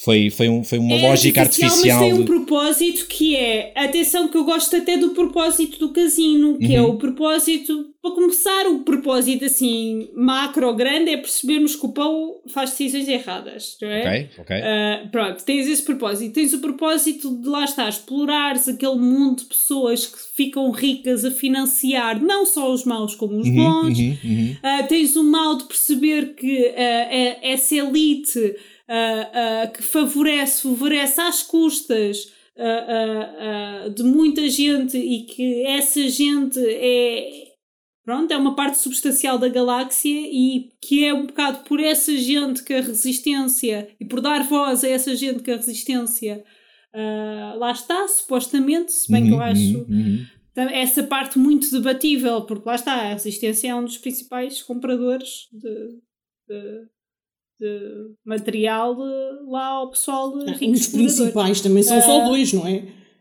Sim, um dos principais. Há dois sim, mas é isso, é isso. Há, há, há, dois e eles são um deles, pronto, é isso. pronto. Uh, eu acho que esse aspecto é interessante, a, a parte das crianças escravas um, quererem verem na, na, na resistência um, a esperança delas para o futuro acho que é muito interessante. É uma ideia muito interessante, foi só muito vagamente explorada. Essa cena está é muito fixe quando vês depois no fio o puto a contar a história com o anel. Yeah, ah, eu, eu, eu, eu soltei uma lagriminha. Eu soltei uma é lagriminha é com o puto dizer, com o anel. Isso é mesmo a dizer episódio 10 daqui a 20 anos, quando este puto for crescido e for o chefe da resistência. pode ser, pode ser. Pronto, o... para mim para mim eu sinto que há um conflito. Tu disseste agora que era escolher entre essa, essa cena da luta no, no, lá no planeta do sal e entre o casino, eu acho que elas servem as duas um propósito. Eu acho que se calhar não tinham que se não ser as duas tão longas, não é? é? Isso, nós perdemos é ali montes de tempo. Eh, se calhar até cabiam as duas cenas, mas nós perdemos ali montes de tempo com, com do género Luke Skywalker enganar o Kylo Ren e fazer tempo de espera enquanto os outros fogem. Ah. Sim, ah. É, é, tanto uma como outra estão, a meu ver, cheias de, de, de argumentismo artificial. Porque, porque a verdade é que, por exemplo, o, se o Finn tivesse, no momento em que percebe que pode infiltrar a nave grande para desativar o tracker, se nesse momento aquilo tivesse escrito de outra Sim. forma e fosse só do género: Olha, eu sou um Stormtrooper e eu sei como infiltrar a nave, estava feito. Já não precisavam de, de ligar para a mascanada e de ir ao, ao, casino buscar o hacker que depois os deixa entrar. É tipo. São demasiadas quests que levam a quests que levam a quests. E, e a mesma coisa acontece um bocadinho no fim. Uh, ok, o, a First Order tem que atacar a resistência. Pronto, monta o canhão e eles têm que rebentar com o canhão. Não era preciso envolverem na, naquele momento a cena final da Rose e do Finn e o sacrifício, e há um que se vai sacrificar e depois a outra não deixa, e depois tens de, dentro da caverna a Rei a explorar os, os seus poderes. Já não era o momento para isso, o filme estava a acabar. Já estamos nisto há mais de duas horas, é para acabar, é para despachar. E, e pronto, achei que, achei que deixaram cair um bocadinho a bola aí. Eu acho que ele deve, eu devo pessoalmente ter sentido isso ainda mais na sala de cinema, porque tenho quase certeza que eu a certo ponto devo ter adormecido. quase certeza. Desta vez não adormeci a ver este filme, mas, mas tenho bastantes certezas que aconteceu. Que eu vi este filme à noite uhum. com amigos, portanto, num cinema com cadeiras confortáveis, yeah. quase certeza. Mas olha, em geral, acho que, acho não tenho a certeza, estou a gostar mais de ver estas sequelas do que me lembro de ter gostado do, de ter visto da, das primeiras vezes que vi no cinema. Em particular, este do Last Jedi, eu só, eu só tinha visto este uma vez, o, o Despertar da Força vi mais do que uma vez no cinema, mas sim, eu sou esse género de pessoa. Mas este, este The Last Jedi uh, não tinha memória de ter gostado tanto como gostei agora. Gostei, gostei realmente é deste filme, acho que é, como é um estamos a ver filme. tudo de seguida e estamos a ver quão maus são os anteriores, estes parecem melhores. É possível. é possível. A, a- a perspectiva é, um- é uma coisa A muito pessoa já complexa. está farta. É influenciada já por muitas tipo, características. seis filmes desta história e de repente vem tipo uma, uma lufada de ar fresco, uma perspectiva nova e, e parece Uhum. muito melhor. Ah, mas pronto, eu, eu, eu por mim tenho tudo dito ah, e estou disposto a fazer Vamos um reitar. eh, Eu também. É? Reita, reita. Então, vamos lá começar. Ah, vou dar um 8. Só. Sim. Este filme faz tudo. Este filme faz, faz tudo o que o anterior faz de bom. Ah, depois faz algumas coisas. Não faz tudo o que o anterior faz de bom. Ah, mas faz algumas coisas melhor do que o anterior. Não podia existir sem o anterior. E, mas apesar de tudo, o, o fim é um problema grave para mim. O, o artificial de, de certos pontos da trama é um problema para mim. E a Holdo Maneuver é um problema para mim. E, portanto, são, são problemas que tiram, tiram bastantes pontos não ao, são bastantes. não é? ao, ao teórico, ao teórico 10. Então e tu, Rita? Tu, vocês os Pronto. dois deram 8,5 ao anterior. Olha, hum, este filme é de 2017 e tudo somado dá 10, mas eu não vou dar 10.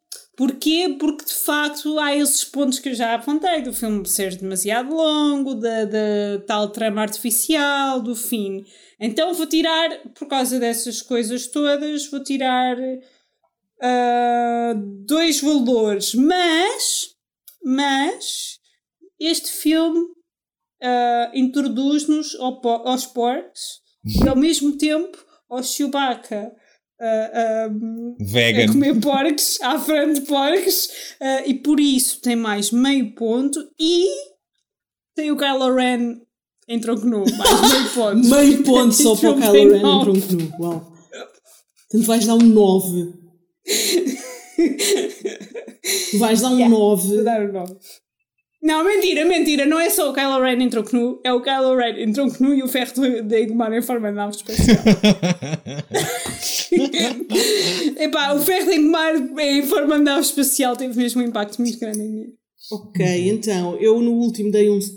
Não, eu já ia dar 9 de qualquer forma, só que tive que inventar uma Eu história. no último dei um 7,5 e vinha preparadíssima para dar um 8 a este.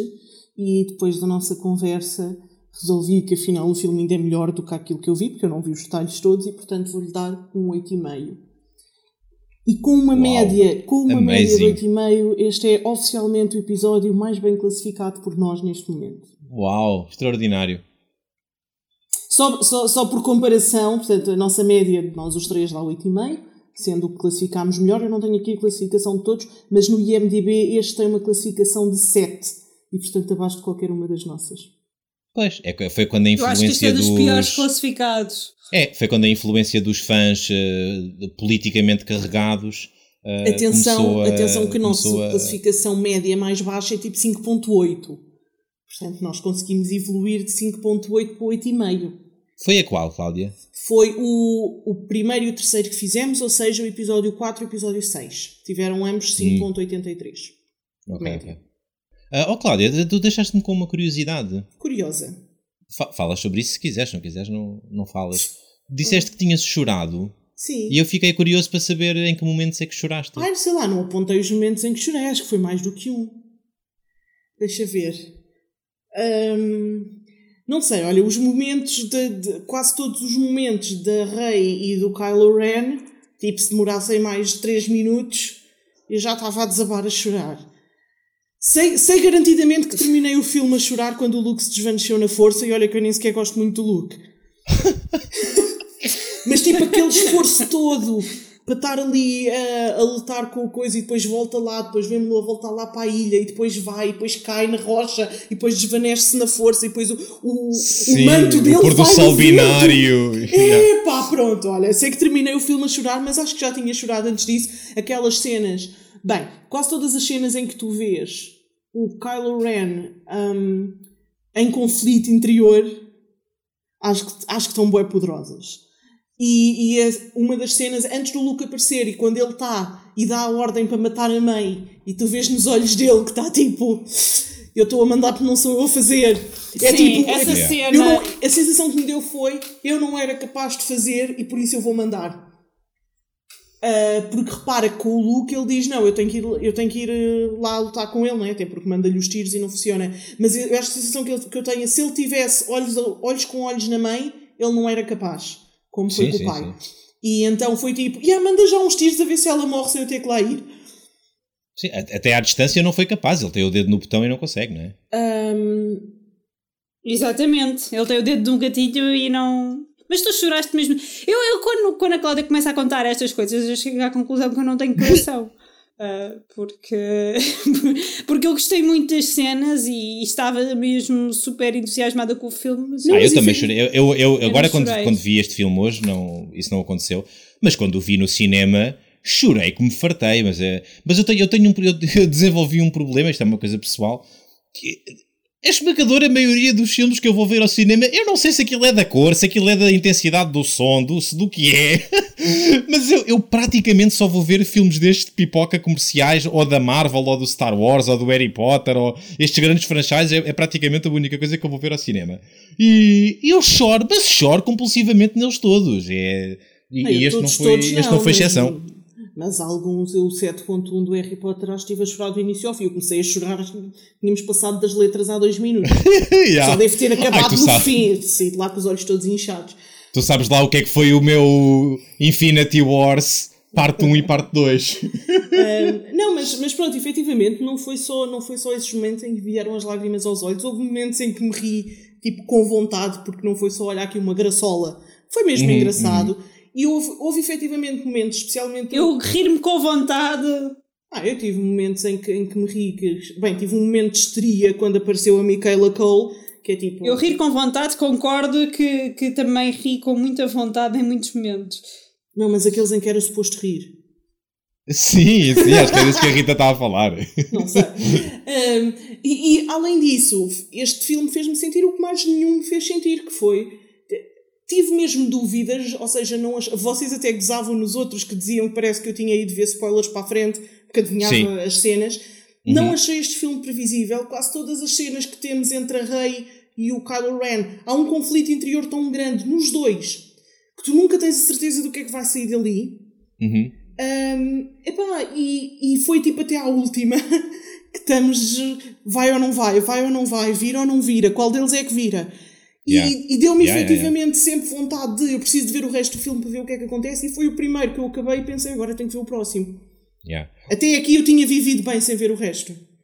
Olha, então e o que é que achaste da, da backstory do, do Kylo Ren? Percebes agora toda aquela raiva que ele tinha?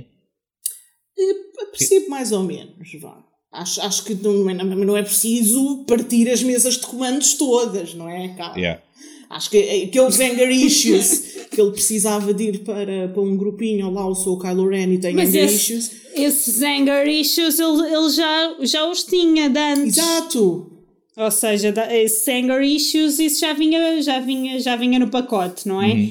Mas, mas depois, é para além desse, ele já era um adolescente problemático, um bocado como o avô, não é? Ele, ele já era assim. Associado a isso, o facto de, de ter testemunhado uma tentativa de homicídio dele mesmo É pá, ah, mas. pelo tio. É pá, mas, é, ah, mas essa cena, pá, aquilo é um mal-entendido de É um proporções galácticas. mal-entendido, caraças. Eu tenho a dizer que eu acho que foi nesse momento, e apenas nesse momento, que o Luke trouxe o equilíbrio à força.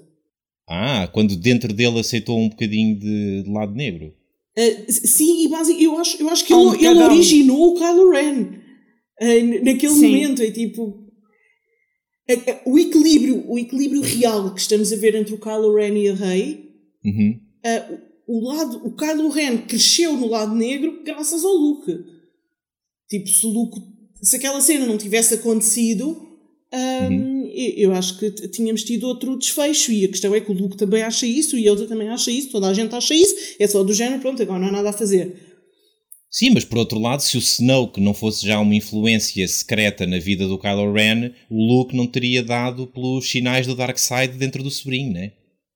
Não sei. Ele também viu os mesmos sinais na Rey e disse: Ah, essa força bruta e essa ligação à força e ao lado negro da força eu nunca tinha visto até ver o Kylo Ren. E a Rey não teve influência nenhuma, nem do Snoke, nem de ninguém.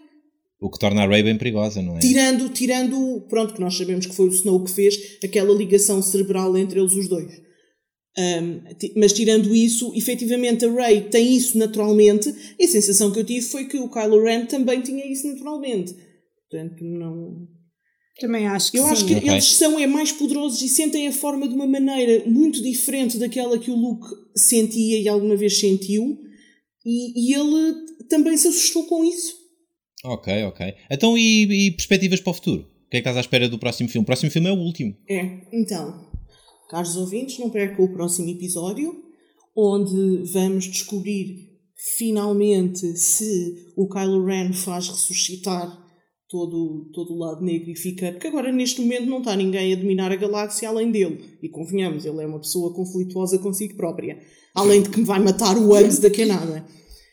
Um, onde vamos finalmente descobrir se efetivamente os pais da Rei não são ninguém, onde vamos ver a cena final e descobrir efetivamente qual dos dois é que mata o outro, Kylo Ren versus Leia Skywalker, Leia Organa, desculpem, Leia Skywalker Organa.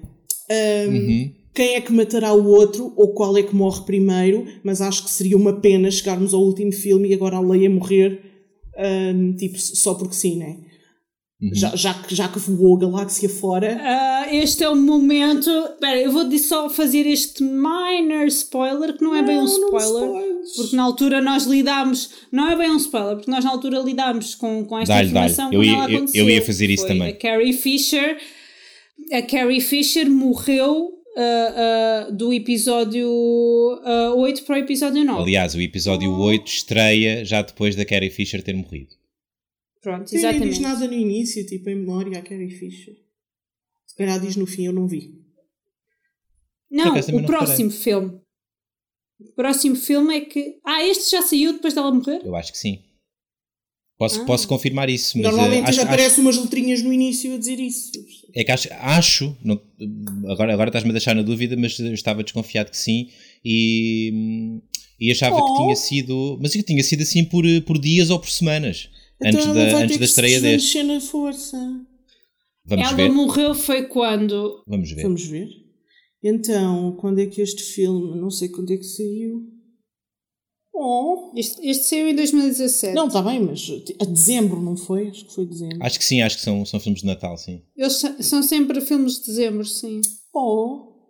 Então, mas e não conseguem ir no computador e quê? Às vezes Não consegue. sei, Cláudia. Eu acho, Aproveitas não, uma- não eu vou- acho que este filme já saiu de- antes, de, porque ela morreu. Atenção, que a Carrie Fisher morreu ah, dois dias depois da Debbie Richards. E a Debbie Richards, se não estou em erro, morreu no dia de Natal. Olha, ela Portanto, que morreu a filme tinha 27 acabado de de dezembro. Não, não, olha, ela morreu a 27 de dezembro de 2016.